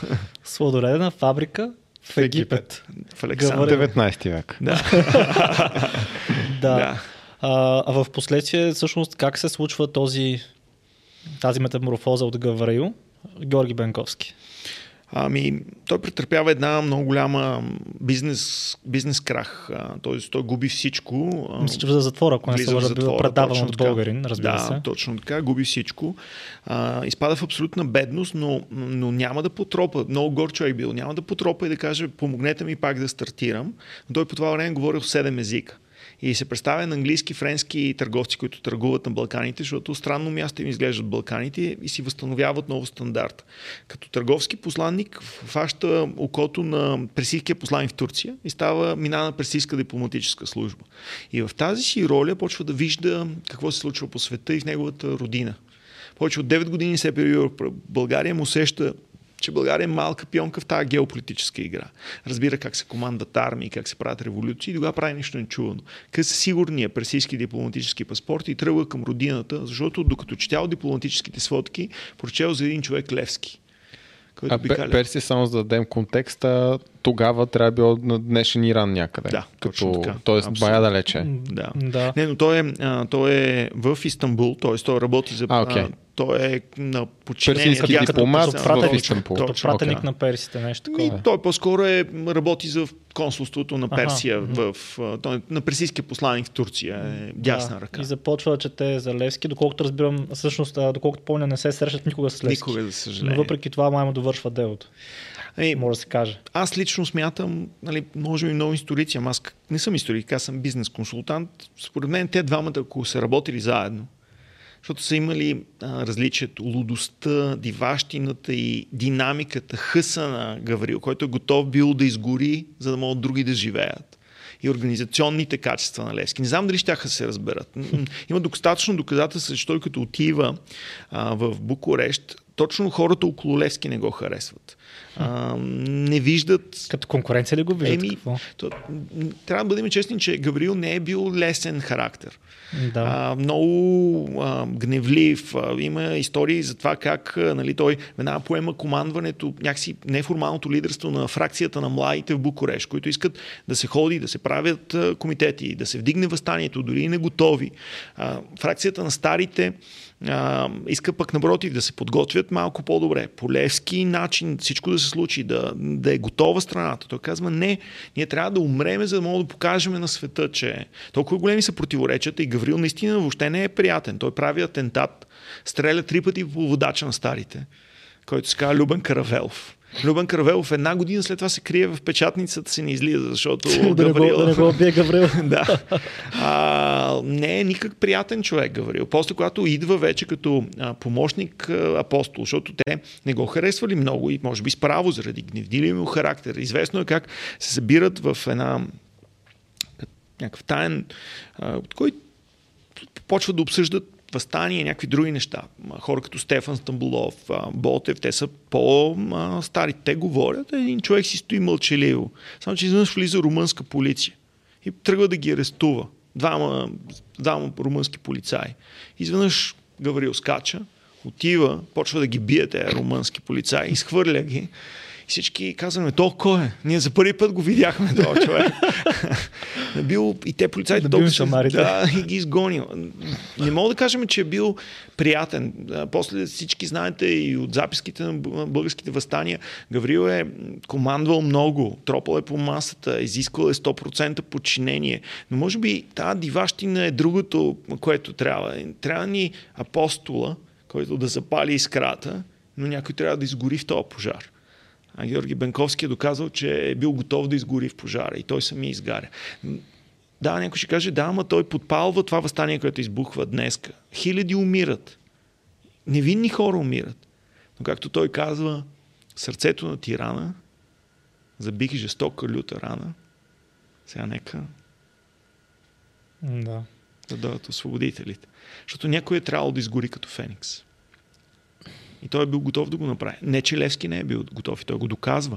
Просто двамата са били различните инструменти на нашата свобода, поне според мен. Да, мен ме впечатли това, когато се връща в България и отива до родната си къща, решил е всъщност да не поздрави майка си, ами напротив, обръща си коня и се продължава. Девет да. години не е виждал майка си до тогава отива и въпреки това не ме поздравява, просто да не дава ни празни надежди. И после като постига всичко това, той не търси, примерно, одобрението майка си или хвалба или нещо такова, даже майка му го разпознава случайно, като го вижда на площада в Коприщица, нали така? Точно, да. Да. Всъщност тя вече полусляпа, жената. Чува го да говори, казвам, това е син ми Гаврил. И всички е сръчкали и казали, трайма старо. Син ти отдавна умре от турско, това не е той. Това е войводата Георги Бенковски. А той така и после всъщност не отива пак при нея, нали? Не.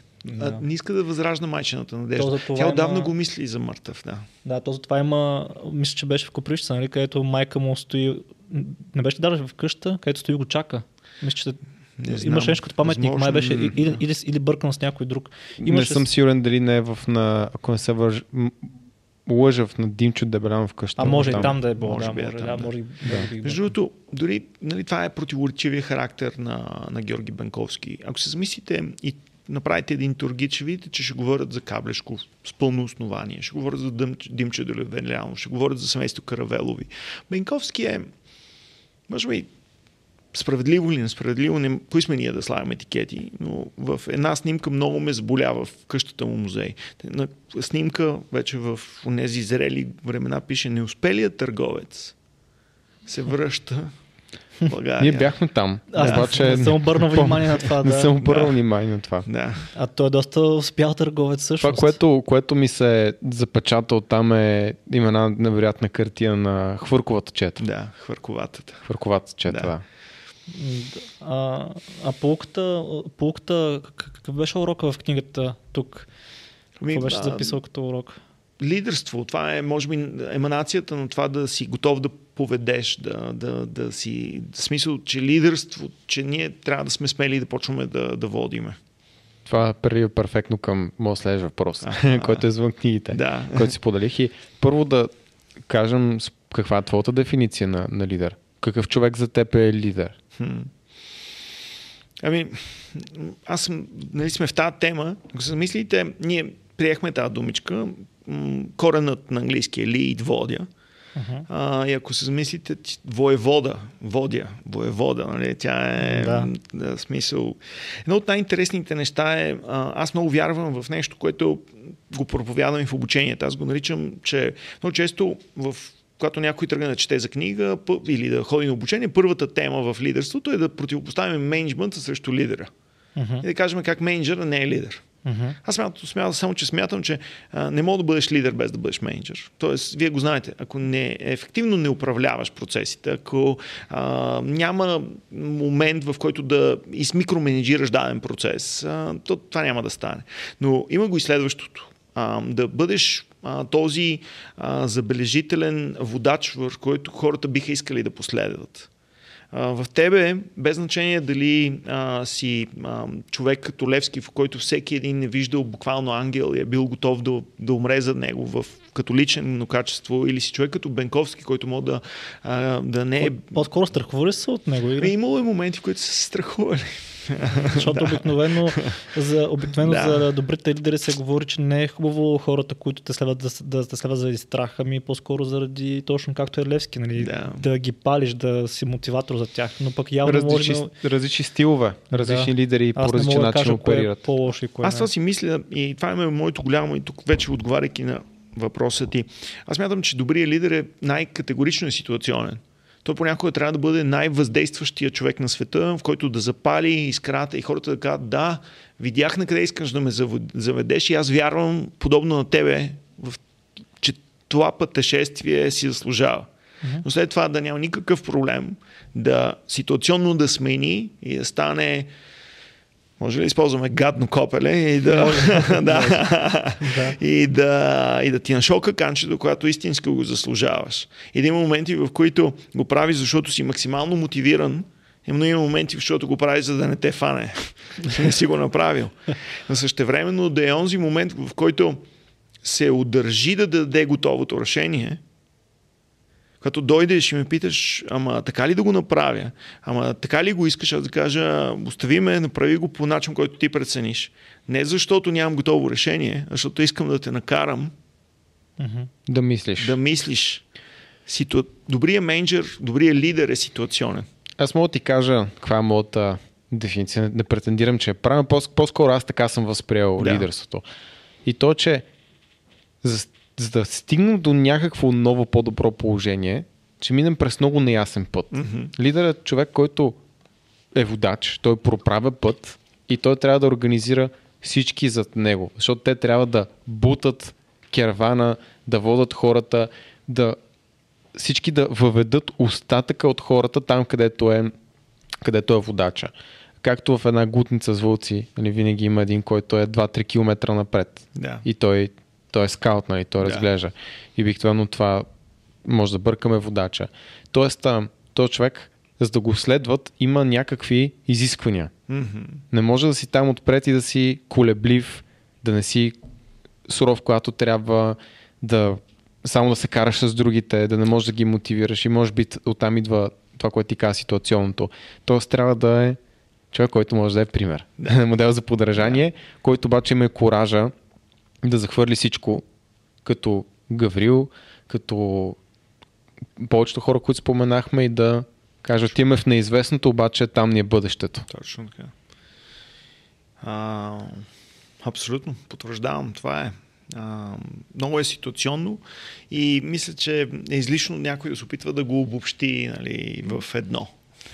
Добре, това, което може да обобщим обаче, Да. моят въпрос е, защото говорихме за, нали, за защо си направил тази книга, че искаш тези истории да се предадат. Да, и, и, и понеже правихме едно събитие с теб, Book Talks, Да. говорихме за няколко много хубави книги, ти говори за Атласи прави рамене, където бих казал, че има много сериозно припокриване с това, което говорихме днеска. Но кои са най-важните уроци за следващото поколение лидери и в България световен мащаб, които, ако говорим само за България, ще променят, така да се каже, нашата страна и нашето положение към нещо по-добро. Да.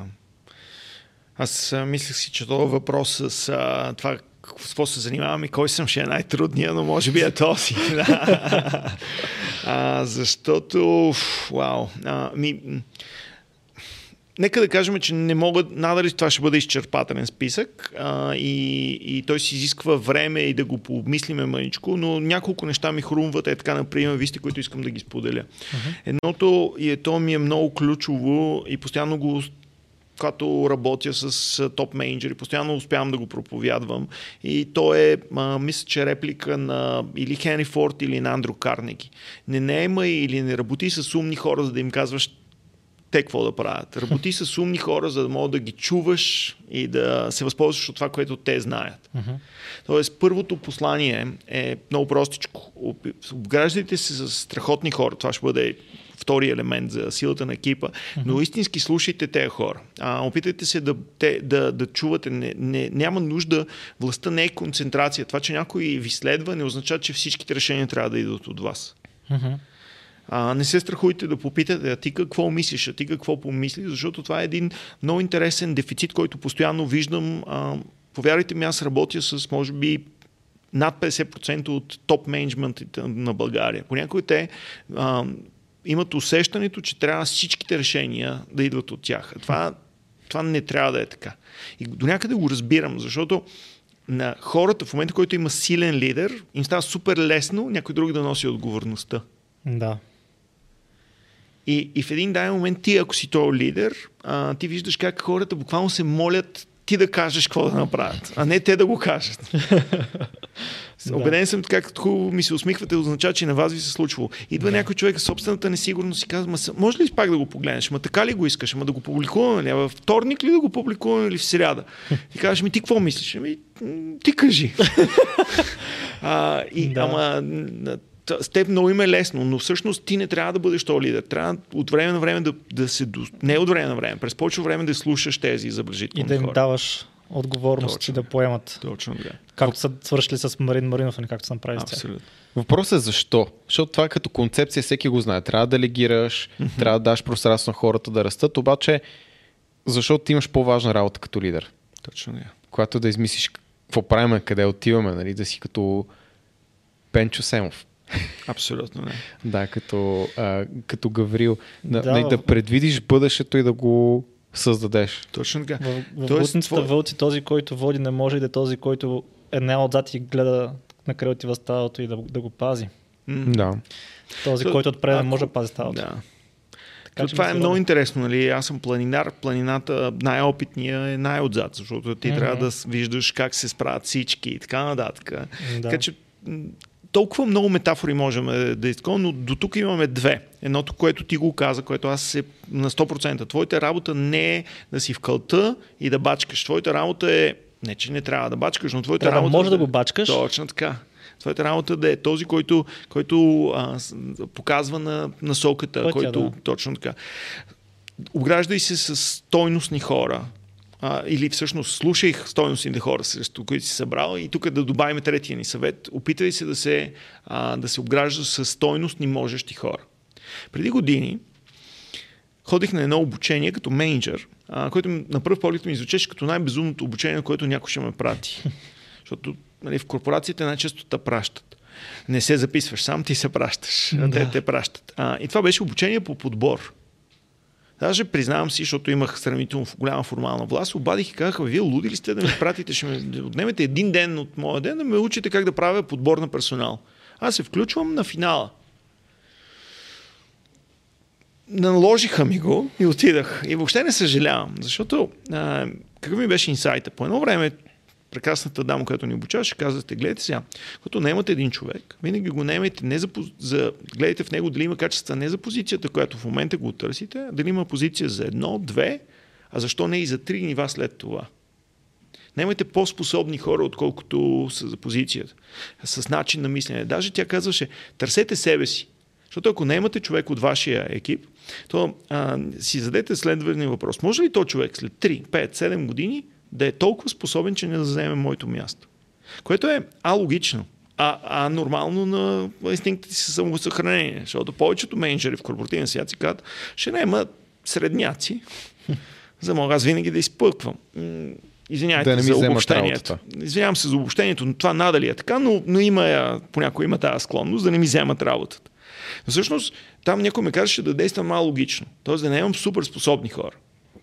Аз казвам, има ли логика? Защо? Ти казва, помислете, някой някога тебе те е наел. И ти си извървял този път. Ако не имаме хора като тебе, представете си колко, колко способни, колко потенциал вкарваш в организацията, която си или в групата, в която си.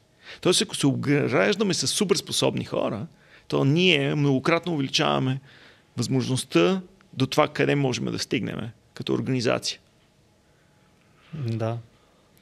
А и това, че някой може да ти вземе работата, то тогава може тази, тази работа даже вече да не, да не е твоя, тъй като ти си скачил пък още едно стъпало нагоре. И даже това те и предизвиква да си още по-добър в това, което правиш. Е, имаше едно, един мой съвет, даден от, ам, от един мой ментор в кариерата. Той каза, Иво, към този момент на позицията, която си, си незаменим. И това е ужасно лошо за теб. Аз викам, защо? Защото никой не те повишат. Точно. да, точно. Така че ние не трябва да сме незаменими, абсолютно. Което аз питах, добре, какво мога да направи? Той казва ми, още от утре си харесваш двамата най-способни хора от твоя екип и без да им казваш, започваш да ги развиваш като твои наследници. Да, ние имаме може... такива също. Ето, да. да. Целенасочено. Даже повече са вече. Всъщност станаха четирима. Те са супер всички. В смисъл, да. че аз нямам проблем да ми вземат работа. Съм много доволен. да, Някой ден. Точно така. А, но, но да, има го, има го това а, в корпоративния свят, че по някой път държат някой на по-ниска позиция, защото той е много изгоден там, защото той е избива рибата, му плащат малко. Точно така. Да. И... Което е алогично пак от позицията на тези, които са по- по-високо по веригата, защото ти ако дадеш пространство на този човек с нови отговорности, особено толкова си намери добър заместник, Преси си каквото той ще прави с повече ресурс, Точно. с повече способности. Знаете ли, много често а, ролята на главен изпълнителен директор, на търговски директор, което изглежда като място, което имаш време да седнеш на една маса и да мислиш. Това тотално не е така. Ти обикновено вземаш на крак тези решения. обикновено те привикват в една 10 минутка и казват тебе така и така, а, този го а, отива Едик, кой си кой мислите, че е подходящ? И ти имаш едни 5-10 минути в една сравнително на крак дискусия и някой казва, Никола. И аз се казвам, Никола е, няма с кой да го замениме. Добре, айде Никола си е добре. Айде погледнем за стан. и Никола тук що е получил а, в тая 5 минутка на крак, е получил, а, той е загубил шанса да направи крачка, въпреки че да. може би а, е бил по-способни от двамата в тая ситуация, просто защото е нямал с кой да го заменя. Това звучи толкова сбъркано. Сега ми се е. подреш много неща, които наши приятели казват, които се чуят. Защо за Бога някакви по-джуниор хора от тях ги повишават на тим лидери, те се чувстват обидени пък. Точно. Те си казват, как така, то аз го наех, аз да. го обучих да. и сами го слагат мен да ми е, да ми е тим лид. Смисъл, а мен не ме повишават тук от 3 години. И, и сега, ако ти потвърждаваш, че така ми се подреждат много неща цъп, изведнъж. Да, Цъп, да. за него сещам. Инициали Ц Да. точка, П точка. Да. За него говориш, не? За да не говоря. Най-вероятно. Е така при него. Да. Ами су, супер, това е някои много добри съвета. Може би последното, Да. което е много малко ни липсва в България, а, това, че ти си отговорник по културата като лидер. Сега, културата не е да ходите на театър, макар че това е готино, ако това е култура. нали, на, Да. а, всъщност, а, ако се замислите, ако един българин отиде в Швейцария, много бързо почва да шофира по швейцарски. Да. От опит потвърждавам. Да. Защото и, и там и губят с, с швейцарски. Точно. Сега причините какви са, но нека да предположим, че съвсем скоро, като се оглеждаш, че никой не си хвърля буклука и всеки си хвърля дъвката в кощето, съвсем скоро се, се чувстваш социално претигна, притиснат, а, да не си я фърлиш където, е такова да си я фърлиш в кощето. Тоест, социума предопределя индивидуалното поведение. А пък обратното е също много валидно. Всеки един средностатистически швейцарец, без значение колко бензин в кръвта има, в момента, който дойде в България, почва да, хар, да кара безобразно. И за германци и така нататък. Тоест, това означава, че не е от хората, а от средата. Да. И правилата и колко се енфорсват. Точно така. Ето тук е а, кой си ти като лидер. Лидер е този, който първо трябва да реши каква среда и каква култура искаме да имаме в тази компания. И след това да е този, който ще успее да я наложи. Ако си го представите последния начин. Всичко започва с индивидуално поведение, най-често лидерско, който казва, ние тук, тук е така. Успява чрез ситуационния си подход, понякога е с запалване, а друг път с а, тропане по масата и асертивност, когато нещо не се е случила, да наложи това нещо да се превърне в норма. В тази компания почват да влизат някакви хора и те са силно социални същества и се огледат. Те казват, а, тук нормата е такава, значи аз ще или не ще, се държа така. Но моята роля пак на човек, който ако този не спазва нормата, аз да бъда коригиращия фактор, който да го вкара в средата. Съвсем скоро това става среда или култура на организацията. И няма никакво значение колко нови хора вкарам. Тези хора започват по швейцарски да се... сами се- Точно така. Има един експеримент такъв, не знам дали сте го гледали. Не. Ето в една чакалня пред Да, един да, кабинет. Да. А, на всяка минута се издава някакъв сигнал. И хората се изпрат в чакалнята. В началото И- е само един човек, да. Точно така. В началото всички са актьори, освен първият човек, който ще влезне, който наистина отива за преглед. И вижда, че другите се изправят на всяка кръгла минута при звука и то първият път е какво случва втория път се изправя. След не, това не, не, не, не бяха, един си... Имаше само един актьор. Не бяха много в началото. Само един човек само, беше. аз мисля, че беше Не, обратното един е. и след това Не, не, си не. тръгва един от актьорите, влиза нов човек, както да е. Историята, за да не, не обобщаваме супер много, е, че от един човек или от група актьори след тази се предава цяло ново поведение на хора, които пък въобще нямат никаква идея. Да, Те просто то- влизат и накрая всички просто правят нещо, защото другите го правят. Но ти не си го, Абсолютно. нали, но актьор го е стартирал. Да, И просто е един човек. Това е Да. интересното, че точно един човек стартира цялото нещо. Един човек Да. Да. е в чакалнята и влиза. Да речем, аз съм първият човек, аз съм актьора. Идва Никола и се чува един сигнал, аз се изправям. Да. И Никола е такъв, какво то що стана? И после ся- сядам пак. Чувам пак сигнал, пак ставам. И така го правя пълно три пъти. Да. И Никола почва да става с мене. Да. И после идват други хора в чакалнята. Никола става и третия такъв. «Ха, Те пък двама що стават. И почва той да става. И а, накрая, ясно, да. Ако, ако са били Да. само двама, да. да, и накрая вече актьора първия си тръгва. Тоест той така предава се едно поколение наред вече нали, неща. Това е нещо, което е заучено и не знаеш откъде е тръгнало даже, обаче го правиш заради другите.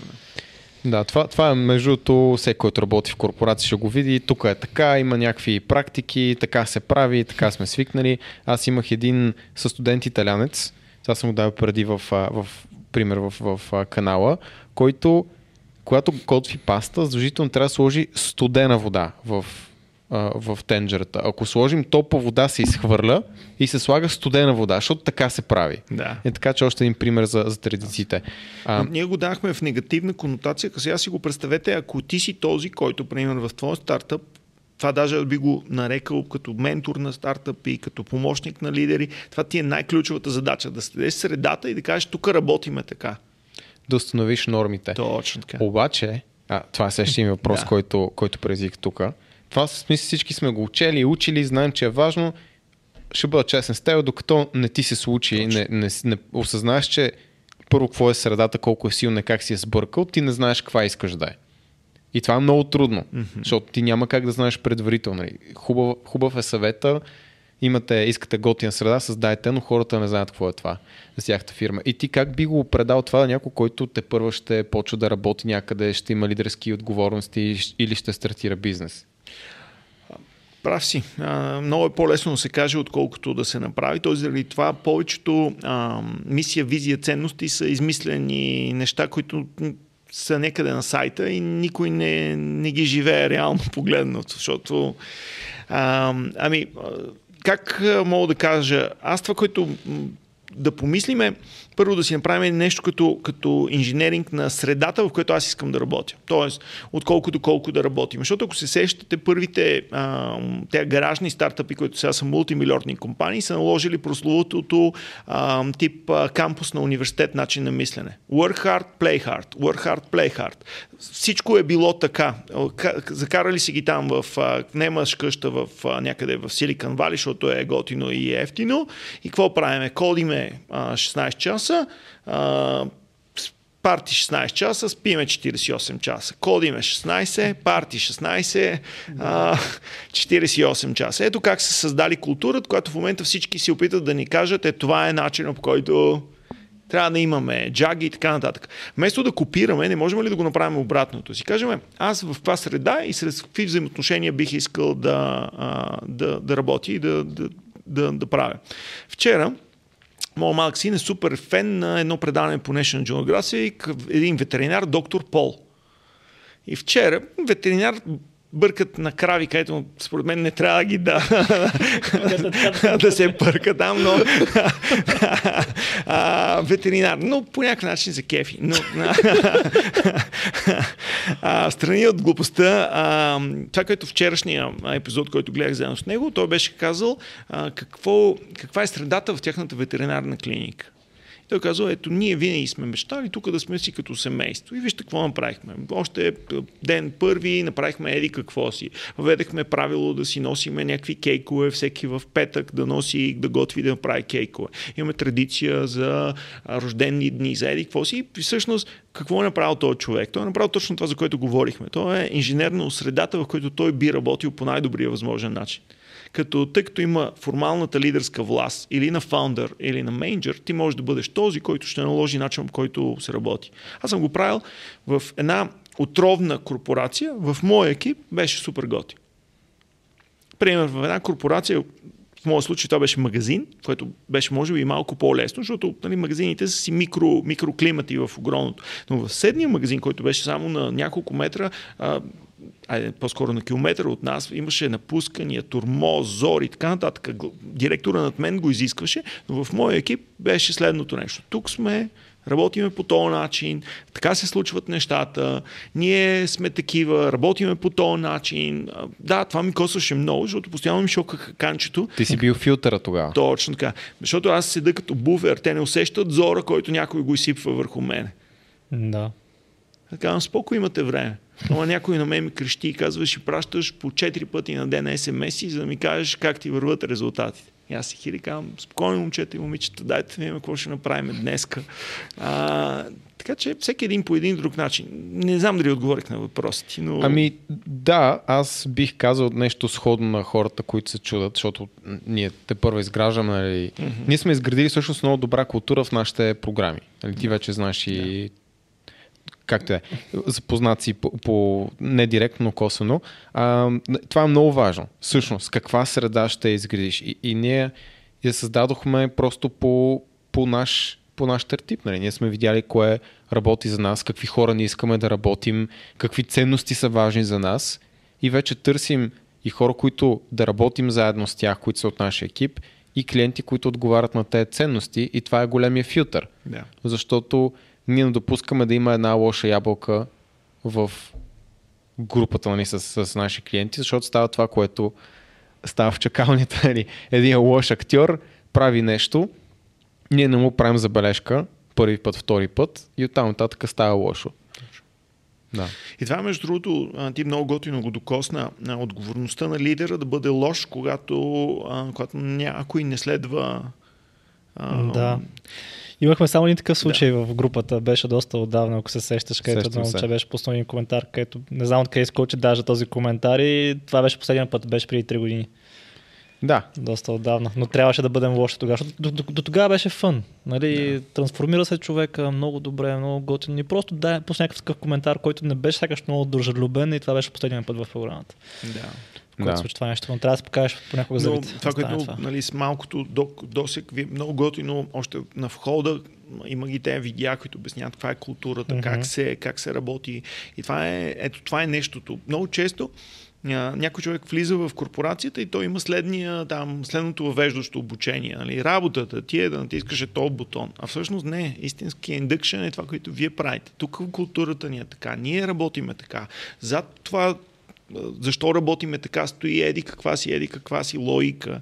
А, и, твоето натискане на това копче не е случайно. Точно това така. копче отива, прави е Да. това, после там някой друг Да. прави нещо Точно. и изведнъж ние правим нещо уникално за някой, вече твоето безмислено натискане на копче има смисъл. Ако Точно. знаеш, че всяко копче означава спасен живот, ще го Точно. натискаш колкото можеш. Абсолютно.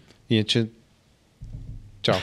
Точно. Ти е толкова. Да, то това е, и това е една от причините, според мен, всъщност хората в корпоративния свят, доста от тях всъщност да не са щастливи с това, което правят, тъй като не виждат импакта върху, Аз за това го напуснах. върху фирмата си или пък импакта върху реални същества, защото се чувстваме а, удовлетворени тогава, тогава, когато виждаме, че това, което правим, наистина има ефект и най-вече има положителен ефект върху някой човек. Да, Иначе само попълваш някакви екселски таблици, там не знаеш какво става. Абсолютно. Да. И качественият онбординг е нещо, което е просто есенциално. Mm-hmm. Да. го запишем в списъка от съвети. Добре. Добре. Да. Супер. А, ами, много готин разговор се получи, да не те задържаме те повече, че имаш и други ангажименти. И на мен беше Нап- супер полезно, да. Напреднахме. неусетно. Дали някой ще ни гледа толкова много? О, да. Някой, да, долу в коментарите може да напишете колко хора сте изгледали това- видео до Целият край. епизод, защото аз сега поглеждам, а, нали знаете, тук станаха, станаха 2 часа и половина, грубо. Да, да. Нещо такова Уау. се Това ни е стандарт за такива интересни гости. Да. Като благодарим много, Ивайло. Беше много благодаря. много приятно. Сигурен съм, че ще дойдеш отново, когато Има втора има книга. втора книга, да говорим повече за нея. А, може и за други теми, свързани с бизнес, да говорим. Като с тези от вас, които са сти- стигнали до края, само напомня няколко а, неща. Първо, ако слушате в Spotify и в iTunes, моля, оставете ни рейтинг. Това доста помага на нашия канал да се развива. Харесате видеото, абонирайте се за канала и ако искате да ни подкрепите и в Patreon, тъй като сме подготвили много интересни неща за лятото, а и за след него, може да го направите и да направим цялата тази визия още по-приятна за вас. И може да оставите добър рейтинг на книгата. Аз оставих, има- имаше как, как ви подейства тази книга, имаше едно бицепсче мотивация. Аз И цъкнах аз. на ето това. Аз избрах 5-6 неща. Да може А повече може да- повече ли? Аз цъкнах да. на бицепсчето. Да. Наистина беше Мен мотивиращо. това, което много ме докосва, е, аз не знаех, че има толкова много коментари под моята книга в Storytel. А, тук с- преди известно време си отделих, те са над, мисля, че над 200 коментара и много ме докосна. В смисъл, даде ми сила за... Защото, знаете, вие се също са създатели, понякога ние правим някакви неща за себе си, ама имаме нужда от този външен пруф, че, че, Сме че свършили всъщност работа. Сме свършили работа, да. Да. Очакваме втората книга с нетърпение, поне лично аз се очаквам с нетърпение. И аз. А, имаше още мотивиращи истории, които не засегнахме, за Хантервил, например. А, също Тя на мен беше любима, между другото. Знаете ли какво ще се Да. опитаме да направим? И ако, в смисъл, в момента работя с, с един млад екип от аниматори. Искаме, защото нали, там няма много, не може да си го представим, искаме да изанимираме. Ще видим колко добра ще стане анимацията. Ние сме още в сторибординга, но историята да я... Да, Може да сложите в QR кода точно това също. да. За Хан Тервел или За Хан Тервел, да. Супер. Ако и трябват герой за voice-over, ние може да, да, да дадем нашите гласове да. А Ако не се лъжа, при Хантервил беше, той самият е написал част от историята, която... Не, загубено е само. че. Ага, загубено. е. Има, има А исторически как данни, се казваше, нали, като Тривели и монах? Телкист. Три, тривели. Това е, само да кажем, Да. може ли някой да български а, църковен а, календар и да потърсите името Тривели и Телкист. И да видите, че имаме такъв. Това е първия българин, роден на територията, която днес наричаме България, който е канонизиран за светец. А, първия, а, един от малцината, айде не е първия, един от малцината едновременно канонизирани в в момента, веднага след смъртта си канонизирани, и един от още по-малкото, канонизирани веднага след смъртта си, и то едновременно от католическото и от източно-православното течение на християнството. А той е последният владетел всъщност от а, рода Дул, нали, по кръвна Не, линия. а, Или? има дул, дул ще има и по-нататък, но той е прекъсва тази пряка кръвна, която е Кобрат Аспарух Тервел. Какво ще рече пряка кръвна... Е, ако си го представиш, след това братовчет и пак е дуло, Аха, да. но, но е... Аха. Но, да. Да, но е Друго долу. Но друго дуло, да. Друго долу е. Да, т.е. след това Да. пак имаме владетели, които са от рода Дул, просто са, Точно така. Не са пряката кръвна Знае да връзка. има после малък разпад на българската Авокил с Крум а, възстановява. Авокил също дълго време управлява, след това пак Дуло идват и така. Да, той в Украина има май доста българи. Има, да. И има една украинка, която казва, че била всъщност имала пряка там кръвна връзка с рода Дул. Уау. Добре, как се казва. Това би било интересно, да. Да, да. Но пак ще направим още Айде. един епизод. Ивайло, а, Да. финални думи, къде те намерят хората, Да. нещо, ако имаш да споделиш за твоите обучения, за, за Worky, въобще не говорихме даже Да. за Workspace, който много готин. Наистина това е нещото. Тук с моята прекрасна съпруга управляваме Worky, а, един прекрасен workspace. Worky, имате- Worky, да. А, а, място, което ако имате нужда от час, два да поработите в хубава, а, добра среда. Ние сме flexible coworking, т.е. мога Къде да... се намира? На Янко Скъзов, 32. Много ще се радваме да ви видиме. И сега тук точно идва ти викаш да се попромотирам. С какво да се промотирам? Може би най-лесно ще ме намерите в LinkedIn. Аз съм бизнес ориентиран човек. Това е моята мрежа. Макар, че имам профил и във Facebook, но ако истински искате да докоснете нещата, които правя, е LinkedIn. А, там е там публикувам, там работя повечко. И това, което може би си заслужава е а, да обърнете внимание на първата ми хартиена книга или последната ми книга, която ти си бета ридър, бях те помолил да я прочетеш, защото говоря за важен елемент от нас, т.е. да се грижиме за здравето и тялото си. Книгата се казва Stretch, може да намерите повече на stretch.bg, в което говоря то е насочено за такива като мене, търсейки на work-life balance, на баланс между работа и живот, която И целеполагане, това е основната целеполагане. идея. Точно така, да. А, като също вие правите едно събитие Book Talks, BookTalks, да. което е много готино, а, може да, да го видите, предполагам на Страницата на Worky в страницата на Facebook. Worky, да. да, което представлява а, гост, който говори за книга, която е прочел и ме повлияла и след това ти говориш съответно също за някоя книга. Аз тогава разбрах, като ме беше поканал, че ти, ти също спидридваш и четеш по хиляда думи на минута, май. Да. Да. А, по-скоро, да, да. Ми, хиляда, не съм ги мерил, чета с около порядъка на, да речем, около 200 страници на час, което можем да го сметнем. да. Аз около 200 ч- страници на месец. Както и да е. Да, Да. трябва да поговорим следващия път и за това за с спидридването, тъй като е интересно. Да. Ми, ето, значи набелязахме Много- още за 2 много часа. теми, да. Добре. Но, но Book Talks а, е, е наистина много хубав формат. А, Къде може да го намерим? В Worky. Worky, Facebook, а, на Да. Worky, Worky, да. Като може да си купите билет съответно, защото е платено събитие, но събират а, хубави хора. Ей, говорихме за, За средата не нетворкинг. само днес, но и по принцип. А, плюс това наистина е много, много интересно, много приятно. Ние с тебе говорихме за... Ти говори за една книга в три тома, а за три отделни книги. Точно така. Да. А, тази се, не тази седмица, този месец е Борил Богоев ще ни бъде гост. О, супер. Да. Да. Аз ще говоря за книга, която много, може би си много си струва. Това е Виктор Франкъл, човек в търсене на смисъл. Много хубава Да. книга. Да. Да. А Борис за какво ще говори? А, виж, трябва да проверя и да кажа. Тъмън да чекнат а, Супер. събитието. А, това ще излезе следващия понеделник. Точно така. А, днеска е 20, значи 27 април. Така че тогава ще има а, най-вероятно новини, ще ги сложиме отдолу в описанието. Ам, какво ще я те питам? Кога ще е събитието? Мисля, да го- че е четвъртък 29, ако 27 е понеделник, 27, 28, не, значи 29 или 30. То ние трябва да пуснем този Сряда, епизод по-рано. Да. Или, или... Да. Той е. Не, има достатъчно време хората, които имат а, желание, предполагам. Чакай, 29 и кой? Сега април. Да. Е, ние на 26. На 26 го пускаме. Така ли? Да, на 26, да.